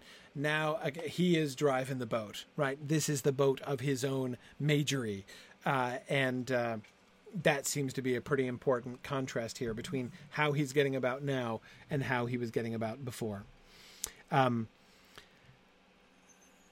so nothing was ahead when he looked around. He stood up, chilled, weary of this gazing and peering into the empty murk. Come then, he muttered. Come on. What do you wait for, Shadow? There was no answer, no darker motion among the dark mists and waves, yet he knew more and more surely now that the thing was not far off, seeking blindly down his cold trail. And all at once he shouted out aloud, I am here, I, Ged the Sparrow Hawk, and I summon my shadow. The boat creaked, the waves lisped, and the wind hissed a little on the white sail. The moments went by. Still Ged waited, one hand on the yew wood mast of his boat, staring into the icy drizzle that slowly drove in ragged lines across the sea from the north. The moments went by. Then, far off in the rain over the water, he saw the shadow coming. It had done with the body of the Osskilian oarsman Skiorh, and not as Gebbeth did it follow him through the winds and over sea. Nor did it wear that beast shape in which he had seen it on Roke Knoll and in his dreams. Yet it had a shape now, even in the daylight. In its pursuit of Ged, and in its struggle with him on the moors, it had drawn power from him, sucking it into itself and it may be that his summoning of it, aloud and in the light of day, had given to it or forced upon it some form and semblance. Certainly it had now some likeness to a man, though being shadow, it cast no shadow. So it came over the sea, out of the jaws of Enlad towards Gont, a dim, ill-made thing pacing uneasy on the waves, peering down the wind as it came, and the cold rain blew through it and the cold rain blew through it. Does this woman know how to end a paragraph or what? Holy cow. Seriously. Um Yeah. Yeah. Yeah. Any writer who wants to get better at ending paragraphs, have them read some Ursula Le Guin for crying out loud. Um, so, Gerald, it's interesting his using his true name. Uh, this again, of course, is a turning, right? Instead of him turning to the shadow and having it say his name and bind him by his name, he turns and says his own, reveals his own true name, right? Identifying himself. I Ged the Sparrowhawk. But you notice the other thing that happened here? The really significant thing that happened here? What else is really significant about what he says when he summons it there. Kimber, you're noticing it too. Yeah, yeah, and David and Arthur and Melanie. I summon my shadow, he says. Yeah, exactly, Noam. He takes ownership over it, right? Now, it's certainly his shadow in the sense that it's peculiarly tied to him, right? This is not in this. This shadow isn't anybody else's business. This shadow is his business, right? Um, but of course, anybody who starts talking about my shadow, um, this conjures up entirely other images, right? Um, it is connected with him, right? Having turned around, having become the hunter, having summoned it and named himself openly revealing his own name, which again, of course, it already knows, but um, but by naming himself like this, and is he beginning to perceive its name, its true nature? Is this a step forward in insight as to what it is how it works and what it's doing? I kind of think it is. And now it's forced into some form and semblance. It's not the Gebbeth, which was pursuing him. It's not the beast shape that he first saw when it burst out and that he's been having nightmares about. Now it's coming to him, like having identified it as my shadow. Um, he um, it now takes the form that is at least in some likeness to a man and the cold rain blew through it. Because it was half blinded by the day, and because he had called it, Ged saw it before it saw him. He knew it as it knew him among all beings, all shadows. In the terrible solitude of the winter sea, Ged stood and saw the thing he feared. The wind seemed to blow it farther from the boat, and the waves ran under it, bewildering his eye, and ever and again it seemed closer to him. He could not tell if it moved or not. It had seen him now. Though there was nothing in his mind but horror and fear of its touch, the cold black pain that drained his life away, yet he waited, unmoving. Then all at once, speaking aloud, he called the mage wind strong and sudden into his white sail, and his boat leapt across the grey waves, straight at the lowering thing that hung upon the wind. In utter silence, the shadow, wavering, turned and fled.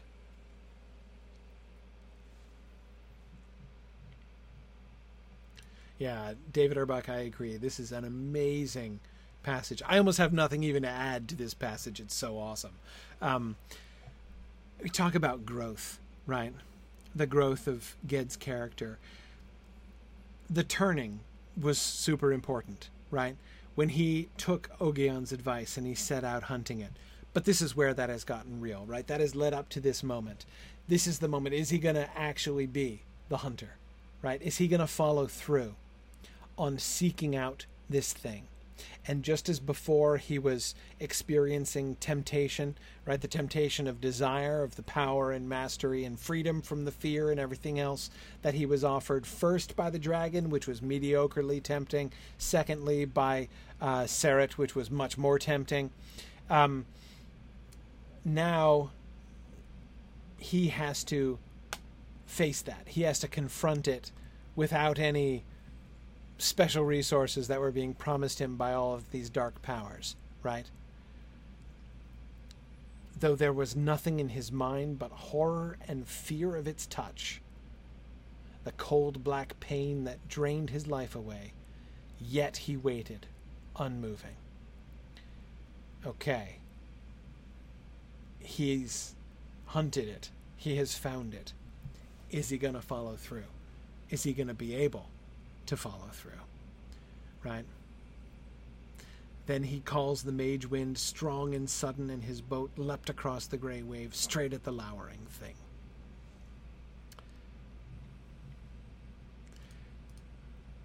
The second confrontation happens when he. The first confrontation happened when the shadow turned to him, right? Having lured him out where he wanted to get him. That is, out into the middle of nowhere, but not quite nowhere, right? Out away from civilization, but quite close to the Tower of the Terrenon, right? Um, that's where the shadow brought him and then turned about and confronted him. Now, this second confrontation is all about Ged's initiative, first in seeking it, but then finally in continuing. Um, Yes, Noam, um, there is a dual meaning in wavering there. It's wavering both visibly, right? The shadow is some, kind of visible and kind of not visible. It's it's almost winking out of sight there, but of course it is wavering in its resolution, right? It has come it is seeking him. It can't see him. It's daytime and it's having a hard time seeing him. It's just vaguely seeking back down the path where it thinks he's gone um,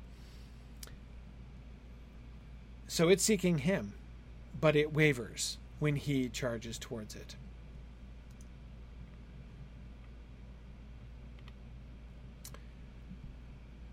So then we have the high speed chase, and then all at once he saw the shadow for a moment not far from him. The world's wind had been sinking, and the driving sleet of the storm had given way to a chill, ragged, thickening mist. Through this mist he glimpsed the shadow, fleeing somewhat to the right of his course. He spoke to the wind and sail and turned the tiller and pursued, though again it was a blind pursuit. The fog thickened fast, boiling and tattering where it met with the spell wind, closing down all round the boat, a fearless pallor that deadened light and sight. Even as Ged spoke the first word of a clearing charm, he saw the shadow again, still to the right of his course, but very near, and going slowly. The fog blew through the faceless vagueness of its head, yet it was shaped like a man, only deformed and changing like a man's shadow. Ged veered the boat once more, thinking he had run his enemy to ground. In that instant it vanished, and it was his boat that ran aground, smashing up on shoal rocks that the blowing mist had hidden from his sight. He was pitched nearly out, but grabbed hold of the mast staff before the next breaker struck. This was a great wave, which threw the little boat up out of the water and brought her down on a rock, as a man might lift up and crush a snail's shell. Yes, Mark, exactly. Fog again, just like Ged's, or Duny at the time, uh, just like his uh, defense against the Kargish warriors at the very beginning. Ged will realize this. Ged himself will recognize this parallel after he wakes up right on the beach where he washes up after his little shipwreck here, after his little the ship of his magery is uh, is is destroyed here. Yeah, good. De- Devora was just uh, noticing this too. Yes, um, he too is lured to his own near destruction, just as he lured the Kargish warriors to charge off the cliff, right, and then to run away from shadows that they perceived in the fog. Um, so the shadow itself has played that trick on him, his own trick back to him. Um, so, this second confrontation. So there are a couple of conclusions from that, right? One is the parallel, the parallel between the power that the sha- that the shadow has over him and his own power that he used before right? His first big deed, his first famous thing. Um, but also, the other thing that I would point out here is uh, let's step back for a second and rate Ged's performance in the second confrontation, right? If his performance in the first confrontation was C minus, right? I mean, he survived beating, you know, attacking it with his staff was good, though again, it burned his hands, so like, you know, didn't seem awesome necessarily, and his running away was better. Um, but still, like, he did not do well in that first confrontation, right? Um, he almost was destroyed. He escaped, but barely escaped. So, not high marks for that, right? Um, then um, he, in this one, it looks like he's getting straight A's at the beginning, right? I mean, that initial confrontation and him feeling the horror and uh, and and fear and desire to run, and but then charging off towards him, that was awesome, right? And yet, I don't think he gets full marks here, right? He's tricked. He is lured by the shadow. In other words, it seems to me, just as he proved through his own experience, as Ogion pointed out to him, that running away wasn't going to work, right? I think here he has also learned that charging is not going to work, right? This is way better. He's doing this second confrontation goes way better than the first confrontation, right? He has chosen the ground. He has caused the shadow to flee from him. He is now officially the hunter and it the hunted. And yet, and yet, um, he is almost destroyed, right? His pursuit almost leads to his death. Um,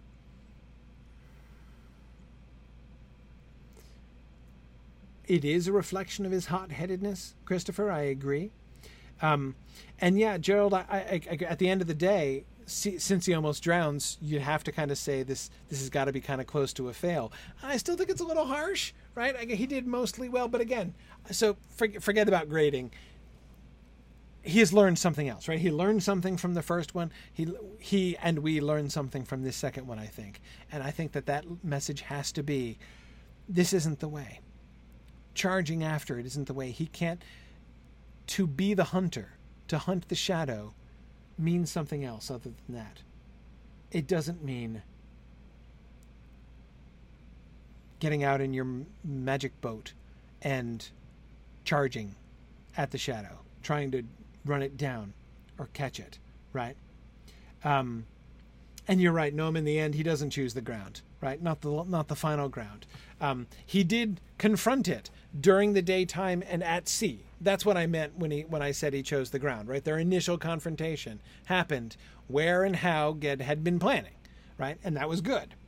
Um, but yes, you're right, Noam. He ends up not in the same kind of predicament that he was when he was running away, but in an equally potentially destructive one. Well, I know I won't even say that.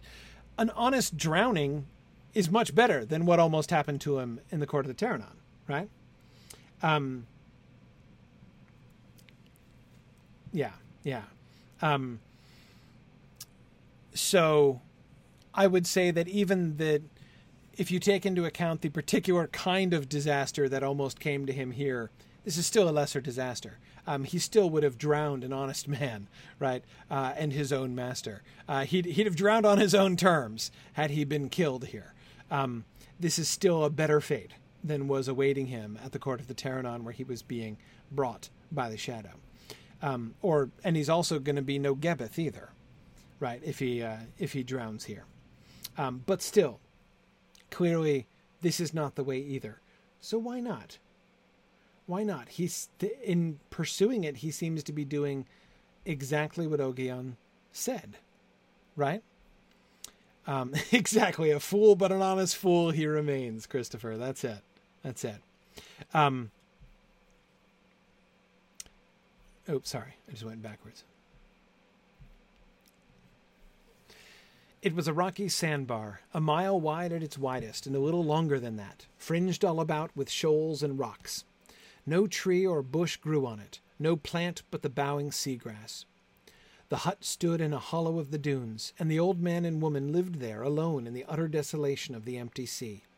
The hut was built, or piled up rather, of driftwood planks and branches. Their water came from a little brackish well beside the hut. Their food was fish and shellfish, fresh or dried, and rockweed. The tattered hides in the hut, and a little store of bone needles and fish hooks, and the sinew for fish lines and fire drill, came not from goats as Ged had thought at first, but from spotted seal. And indeed, this was the kind of place where the seal will go to raise their pups in summer. But no one else comes to such a place. The old ones feared Ged, not because they thought him a spirit, and not because he was a wizard, but only because he was a man. They had forgotten that there were other people in the world. I dare you to find a closing, a sentence at the end of a paragraph in this book, which is not really good. Um, I agree, Nancy. These two people are very unsettling and also very sad, David Urbach, as you say. Um, and Nancy, it is interesting to contrast these two old people with Ogion right? We get these two different images of reclusive people who have very little contact with human society and very little interest in human society. Um, but it's a, it's an important contrast, right? I subtitled this slide "A Vision of the Future" because this seemed that seemed to me the overall force of this when he so this is how I saw it big picture, right? His first attempt was to run away from the shadow, to escape it. Where did that get him? The court of the Terrenon, right? Nearly, almost enslaved to an evil ancient power of the world, which would have made of him a horror that would have brought destruction on many, right? Um, that's bad. That's where, so in a sense, then I think we can see, and Ogion was suggesting that this was the case. it seems safe to say that is the natural like that is a glimpse of the kind of end that that path will take him towards. If he follows that path the path of, of fleeing trying to escape that's where he's the kind of place he's going to end up. This therefore it seems to me this seems to be this is the end that the path of pursuit takes him going out and trying to chase the shadow down he tries to run from the shadow and he ends up in the court of the Terrenon. He tries to to chase and catch the shadow, and he ends up on this utterly desolate sandbar with these, which would be bad enough if it were just a little desert island, but it's not a little. It's worse than a little desert island, right? It's a desert island in which there are these two people who are have like gone completely feral, right? These two people who have forgotten that there are other people in the world. Um, is this the isolation? Is the isolation that he is headed towards, right? Um, is is that is are we to understand that if he continues in this which is a better path right this is more constructive than this is this is much less bad than his first choice of path right? But we saw that this was not, he's still not quite getting it right, right? It's better, but it's still not right. Um, is this giving us a kind of glimpse into what the flavor of not rightness, if you see what I mean, right? Um, yeah, yeah. Um, yeah, Melanie, the word desolation jumped out at me too. Um, the old man and woman lived there alone in the utter desolation of the empty sea, just like the desolation that the windows of the, the, the tower looked out upon. Absolutely, absolutely. Um, I don't know. I don't want to be too literal about it. I mean, I'm not saying that I think if he continues chasing the shadow in the way that he's doing right now, he's going to end up living in a little hut on a desert island.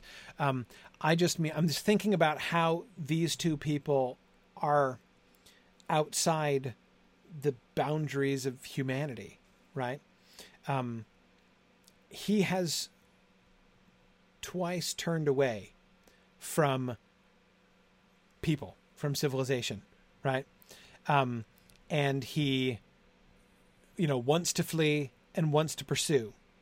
And neither one worked out super well right? Um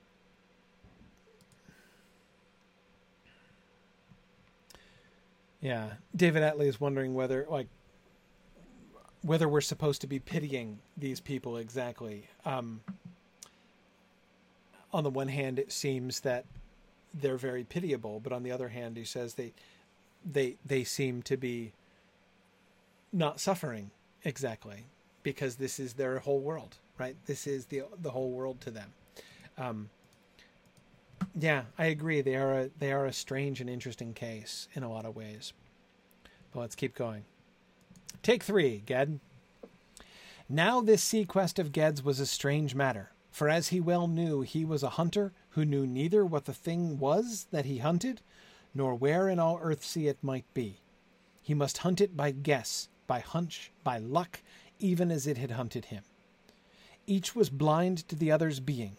Ged is baffled by impalpable shadows, as the shadow was baffled by daylight and by solid things. One certainty only Ged had, that he in, was indeed the hunter now and not the hunted for the shadow, having tricked him onto the rocks, might have had him at its mercy, all the while he lay half dead on the shore, and blundered in darkness in the stormy dunes. But it had not waited for that chance. It had tricked him and fled away at once, not daring now to face him. In this he saw that Ogion had been right. The shadow could not draw on his power so long as he was turned against it. So he must keep against it, keep after it, though its track was cold across these wide seas, and he had nothing at all to guide him but the luck of the world's wind blowing southward, and a dim guess or notion in his mind that south or east was the right way to follow. Fourth, the one hunter, uh, says Arthur. Yeah, exactly. Um, yeah. Oh, good, Melanie. That's really good. Melanie says that the two people on the island seem also to represent the hopelessness that I was talking about before. They can't or won't escape their circumstances. Um, yeah, yeah, I'm not sure it's exactly the same thing as the kind of hopelessness that Ged had at that point, but I, I that I think is really interesting. There is a kind of there is a way in which they're a kind of uh, well, a, a, sort of a, a, a, species of despair, right? Um, uh, yeah, yeah. Um, yeah, yeah. Um, yeah, yeah. Melanie's thinking maybe reflection, like that they they reflect the hopelessness better than represent. Yeah, yeah. I, I can, I definitely see that. I think that's a really interesting way to think about it. So, what's the difference? What's the difference between Shadow Quest part, Take Three and you know version two? What's different now about this new hunt?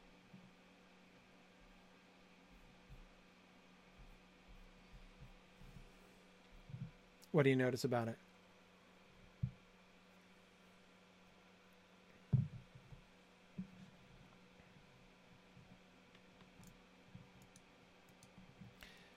No more summoning. Yes. Yes. Um, that kind of headlong recklessness with which he was moving towards it, right? He knew it was coming towards him and he went charging towards it. And then when it turns and runs, he goes careening after it, right? He summons it to himself. Now, what's he doing? Yes, Noam, exactly. He's using the whirlwind instead of the mage wind. Yeah, exactly. He's not driving himself towards the shadow and summoning it to himself. Again, there's not that both of those things, right? The mage wind at his back and the summoning that he's got is like, you know, a collision, like he's playing chicken with the shadow, right? That's not what's happening now. He is still pursuing it, he still is hunting it, right? But he's using the whirlwind. And it is more tracking than pursuit, James, but it's not even exactly tracking it because he says, you know, he's got a uh, he's got to keep after it, though its track was cold across the wide seas. So the idea of following a cold track does put him in that kind of a hunting mode, right? And yet, like a, more like a stalking mode than a than a pursuit mode, right? This is not a high speed chase anymore. Uh, this is now a uh, this is now he's now tracking. He's now he's now stalking. I agree. Um, but what does he have to guide him?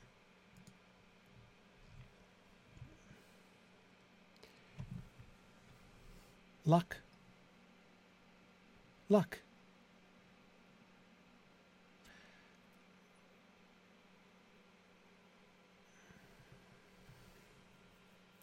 Each was blind to the other's being. He must hunt it by guess, by hunch, by luck, even as it had hunted him.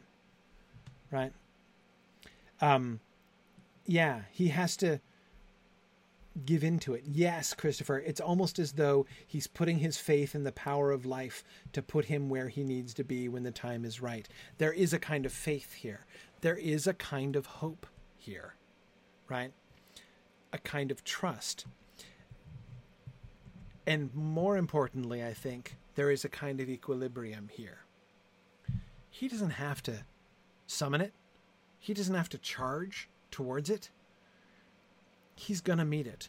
The two of them are going to be drawn together because of like because there's equilibrium there, right? We can see the balance between it and him, right? He must hunt it by guess, by hunch, by luck, even as it had hunted him. When it was pursuing him, it wasn't making a plan. Didn't need to make a plan, right? Um, he doesn't need to make a plan either and this is a very different attitude. I don't want to say that he's now he now feels hope, right? Or has like new grounds for hope or something like that. It's not it doesn't seem exactly the same as that. And yet he is no longer going seeking death as he was before. He's still ready for death. Um, but he's also not going by his own confidence, right? Again, it's not his own mage wind pushing him ahead. He's just going where the whirlwind blows him. Trusting that the two of them are going to meet. And he has a dim guess or notion in his mind that the south that south or east was the right way to follow. When he stops trying, he finds that he knows the right way to go. And so he follows that hunch, that guess. So, in its form, I am setting out by boat to hunt and chase down the shadow. It seems like the same kind of thing as his second voyage, right? His second trip. Um, but it's quite different in its quality and in its nature. And simultaneous with that is this realization he is officially the hunter and not the hunted. He is not in danger from it anymore. It's not going to jump him. It's not pursuing him. It's not just that he has to, um, you know, it's still going to try to sneak up on him and he has to be on his guard. He doesn't need to be on his guard, right? He is no longer living in fear. He knows that the hunting is for him. Um, that's now his role. And so that's what I'm like that realization is what I'm tempted to characterize as a new hope for him. Um, more hope than he had before, but I think it's that's not exactly it. It's more a new understanding, a new realization of the situation, right? All of these things are Ged understanding what's happening more and more, a new knowledge, just as you know, wizardry is about understanding the true nature of things, right? And what he's doing is understanding the true nature of the shadow. It only had power over him because he feared it.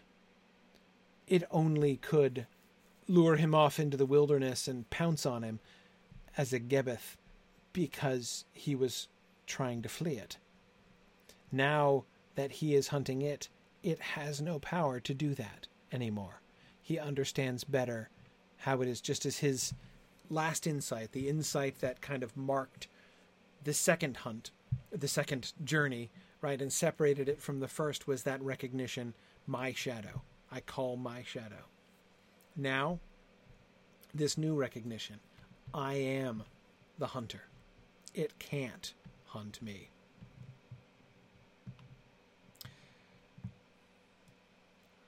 So the third confrontation. He turned the boat around, working her carefully round with spell and makeshift oar, lest she knock up against the underwater rocks or be entangled in the outreaching roots and branches, till she faced outward again, and he was about to raise up a wind to take him back as he had come, when suddenly the words of the spell froze on his lips, and his heart went cold within him. He looked back over his shoulder. The shadow stood behind him in the boat. He ha- had he lost one instant, he had been lost, but he was ready, and lunged to seize and hold the thing, which wavered and trembled there within arm's reach. No wizardry would serve him now, but only his own flesh, his life itself, against the unliving. He spoke no word, but attacked, and the boat plunged and pitched from his sudden turn and lunge. And a pain ran up his arms into his breast, taking away his breath, and an icy cold filled him, and he was blinded, Yet in his hands that seized the shadow there was nothing darkness, air. He stumbled forward, catching the mast to stay his fall, and light came shooting back into his eyes. He saw the shadow shudder away from him and shrink together, and then stretch hugely up over him, over the sail, for an instant. Then, like black smoke on the wind, it recoiled and fled, formless, down the water, towards the bright gate between the cliffs.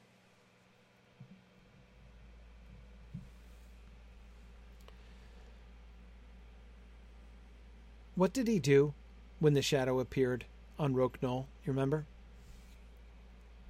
What was his response? When the shadow burst out and reared up and pounced towards him. Remember what he did?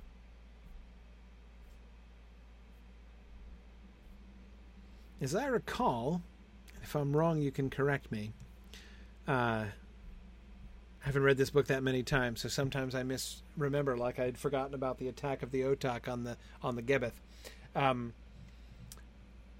exactly, David Erbach. That's my memory too. He screamed and fell down, clutching his face. Like he he sees the shadow which pounces on him, and he he ducks away and curls up like like you do when a beast is lunging and trying to eat your face, right?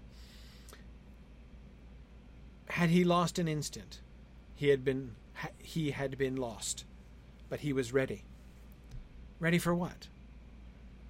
Had so I my understanding of this is what lost an instant. What does that mean? I think had he done that again, had he turned and flinched back, had he responded in fear, as would have been totally natural, he would have been lost. It would have attacked him again and consumed him, presumably.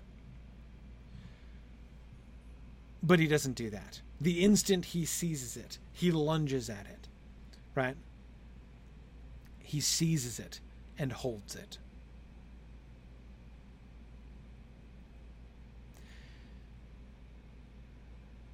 What's different about this confrontation and the second confrontation?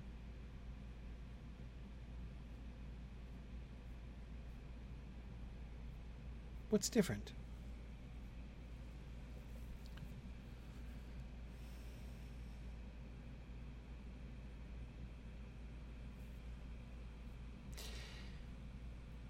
in the first confrontation, he was just desperately trying to defend himself.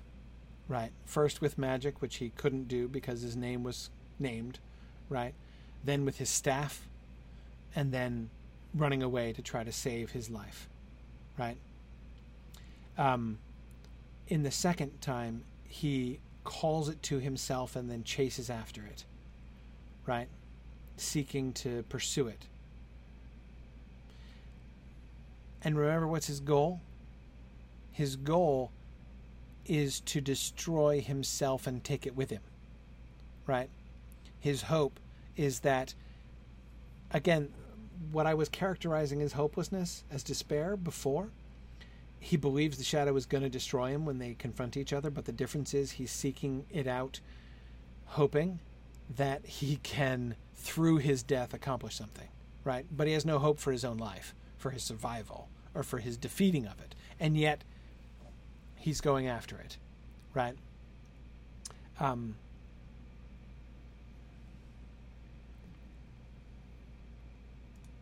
what he does now, he seizes it. What doesn't he do when he seizes it?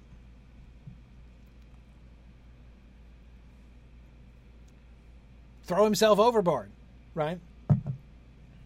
Why? Why would that not have been a good plan? Why was plan B a bad plan in the end? I mean, the actual plan of like his anti shadow plan. Plan A was escape it, elude it, right? That was a disaster. Plan B was bring myself to a place like seek it out so that I can find it and when I find it I'll drown myself in the water which is a totally non-deathy thing. You know, this water is about life and death is the dry place. So if the shadow drowns with me then it'll be good and it'll be trapped. Right? But he was going to grab it. Right? He was gonna, that was the plan. The plan was to grab it and to die.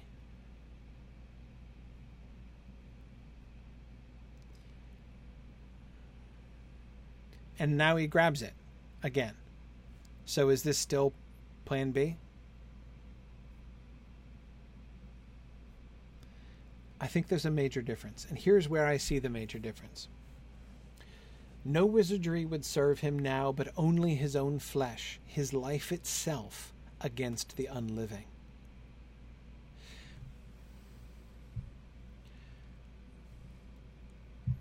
Only in the darkness the light. Only in darkness the light, right? Um, only in death life.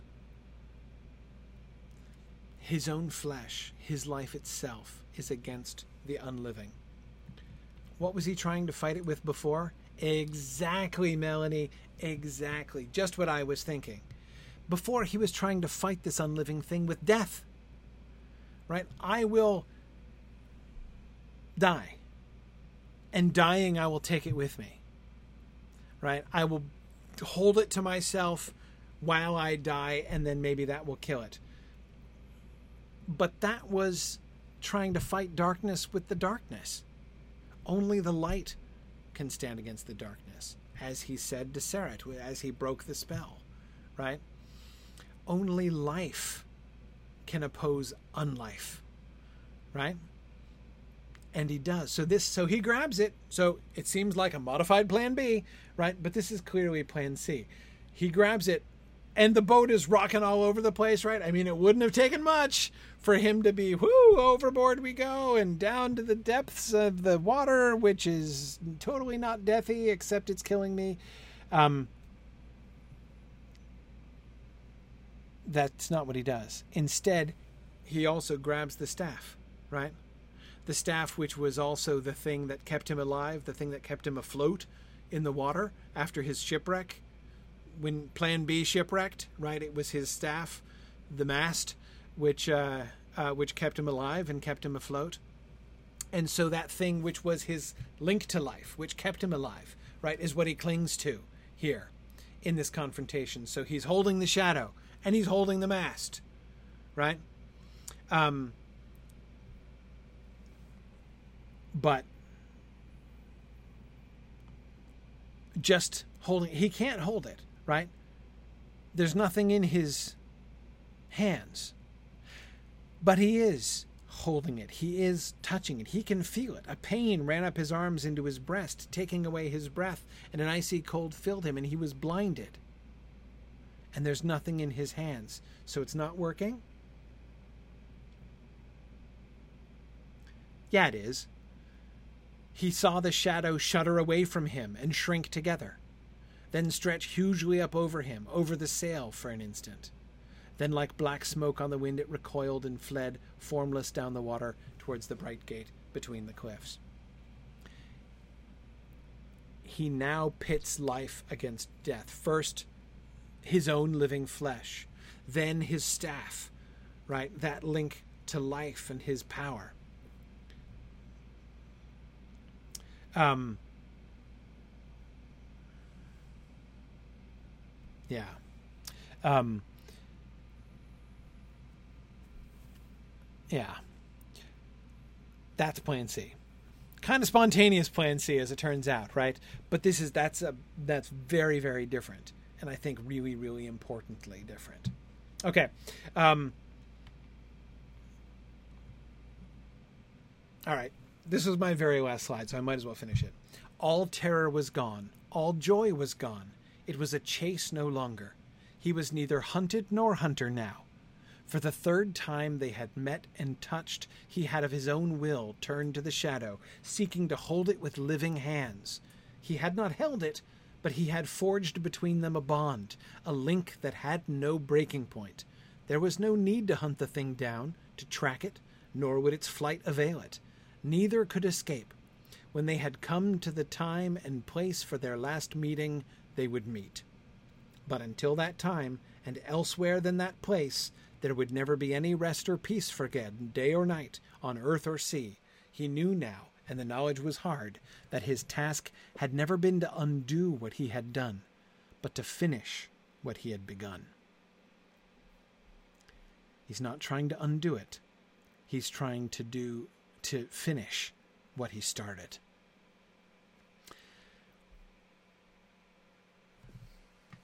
Plan D now, right? Now it's time for the fourth journey, which isn't a quest anymore, which isn't a hunt, it's not a flight, it's not a hunt, it's not a stalking, it's not a tracking.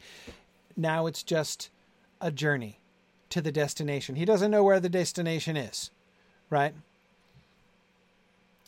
Look at how we saw that that faith growing, right?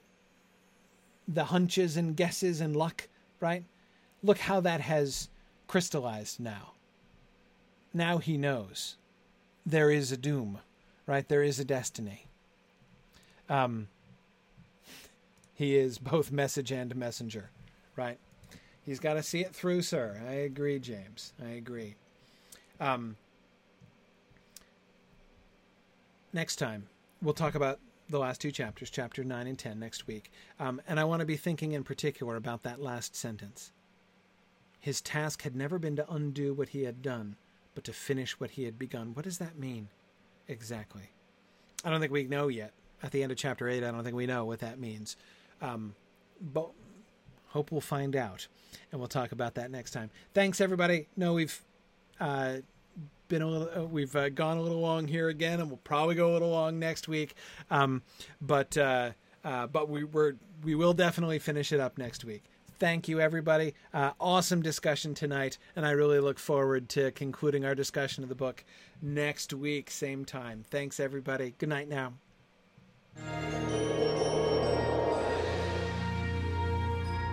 The Mythgard Academy has been offering in depth discussions of awesome books and films since 2013, completely free to attend and free to download. If you've enjoyed our discussions and would like to help them continue, please consider donating at signumuniversity.org/fund.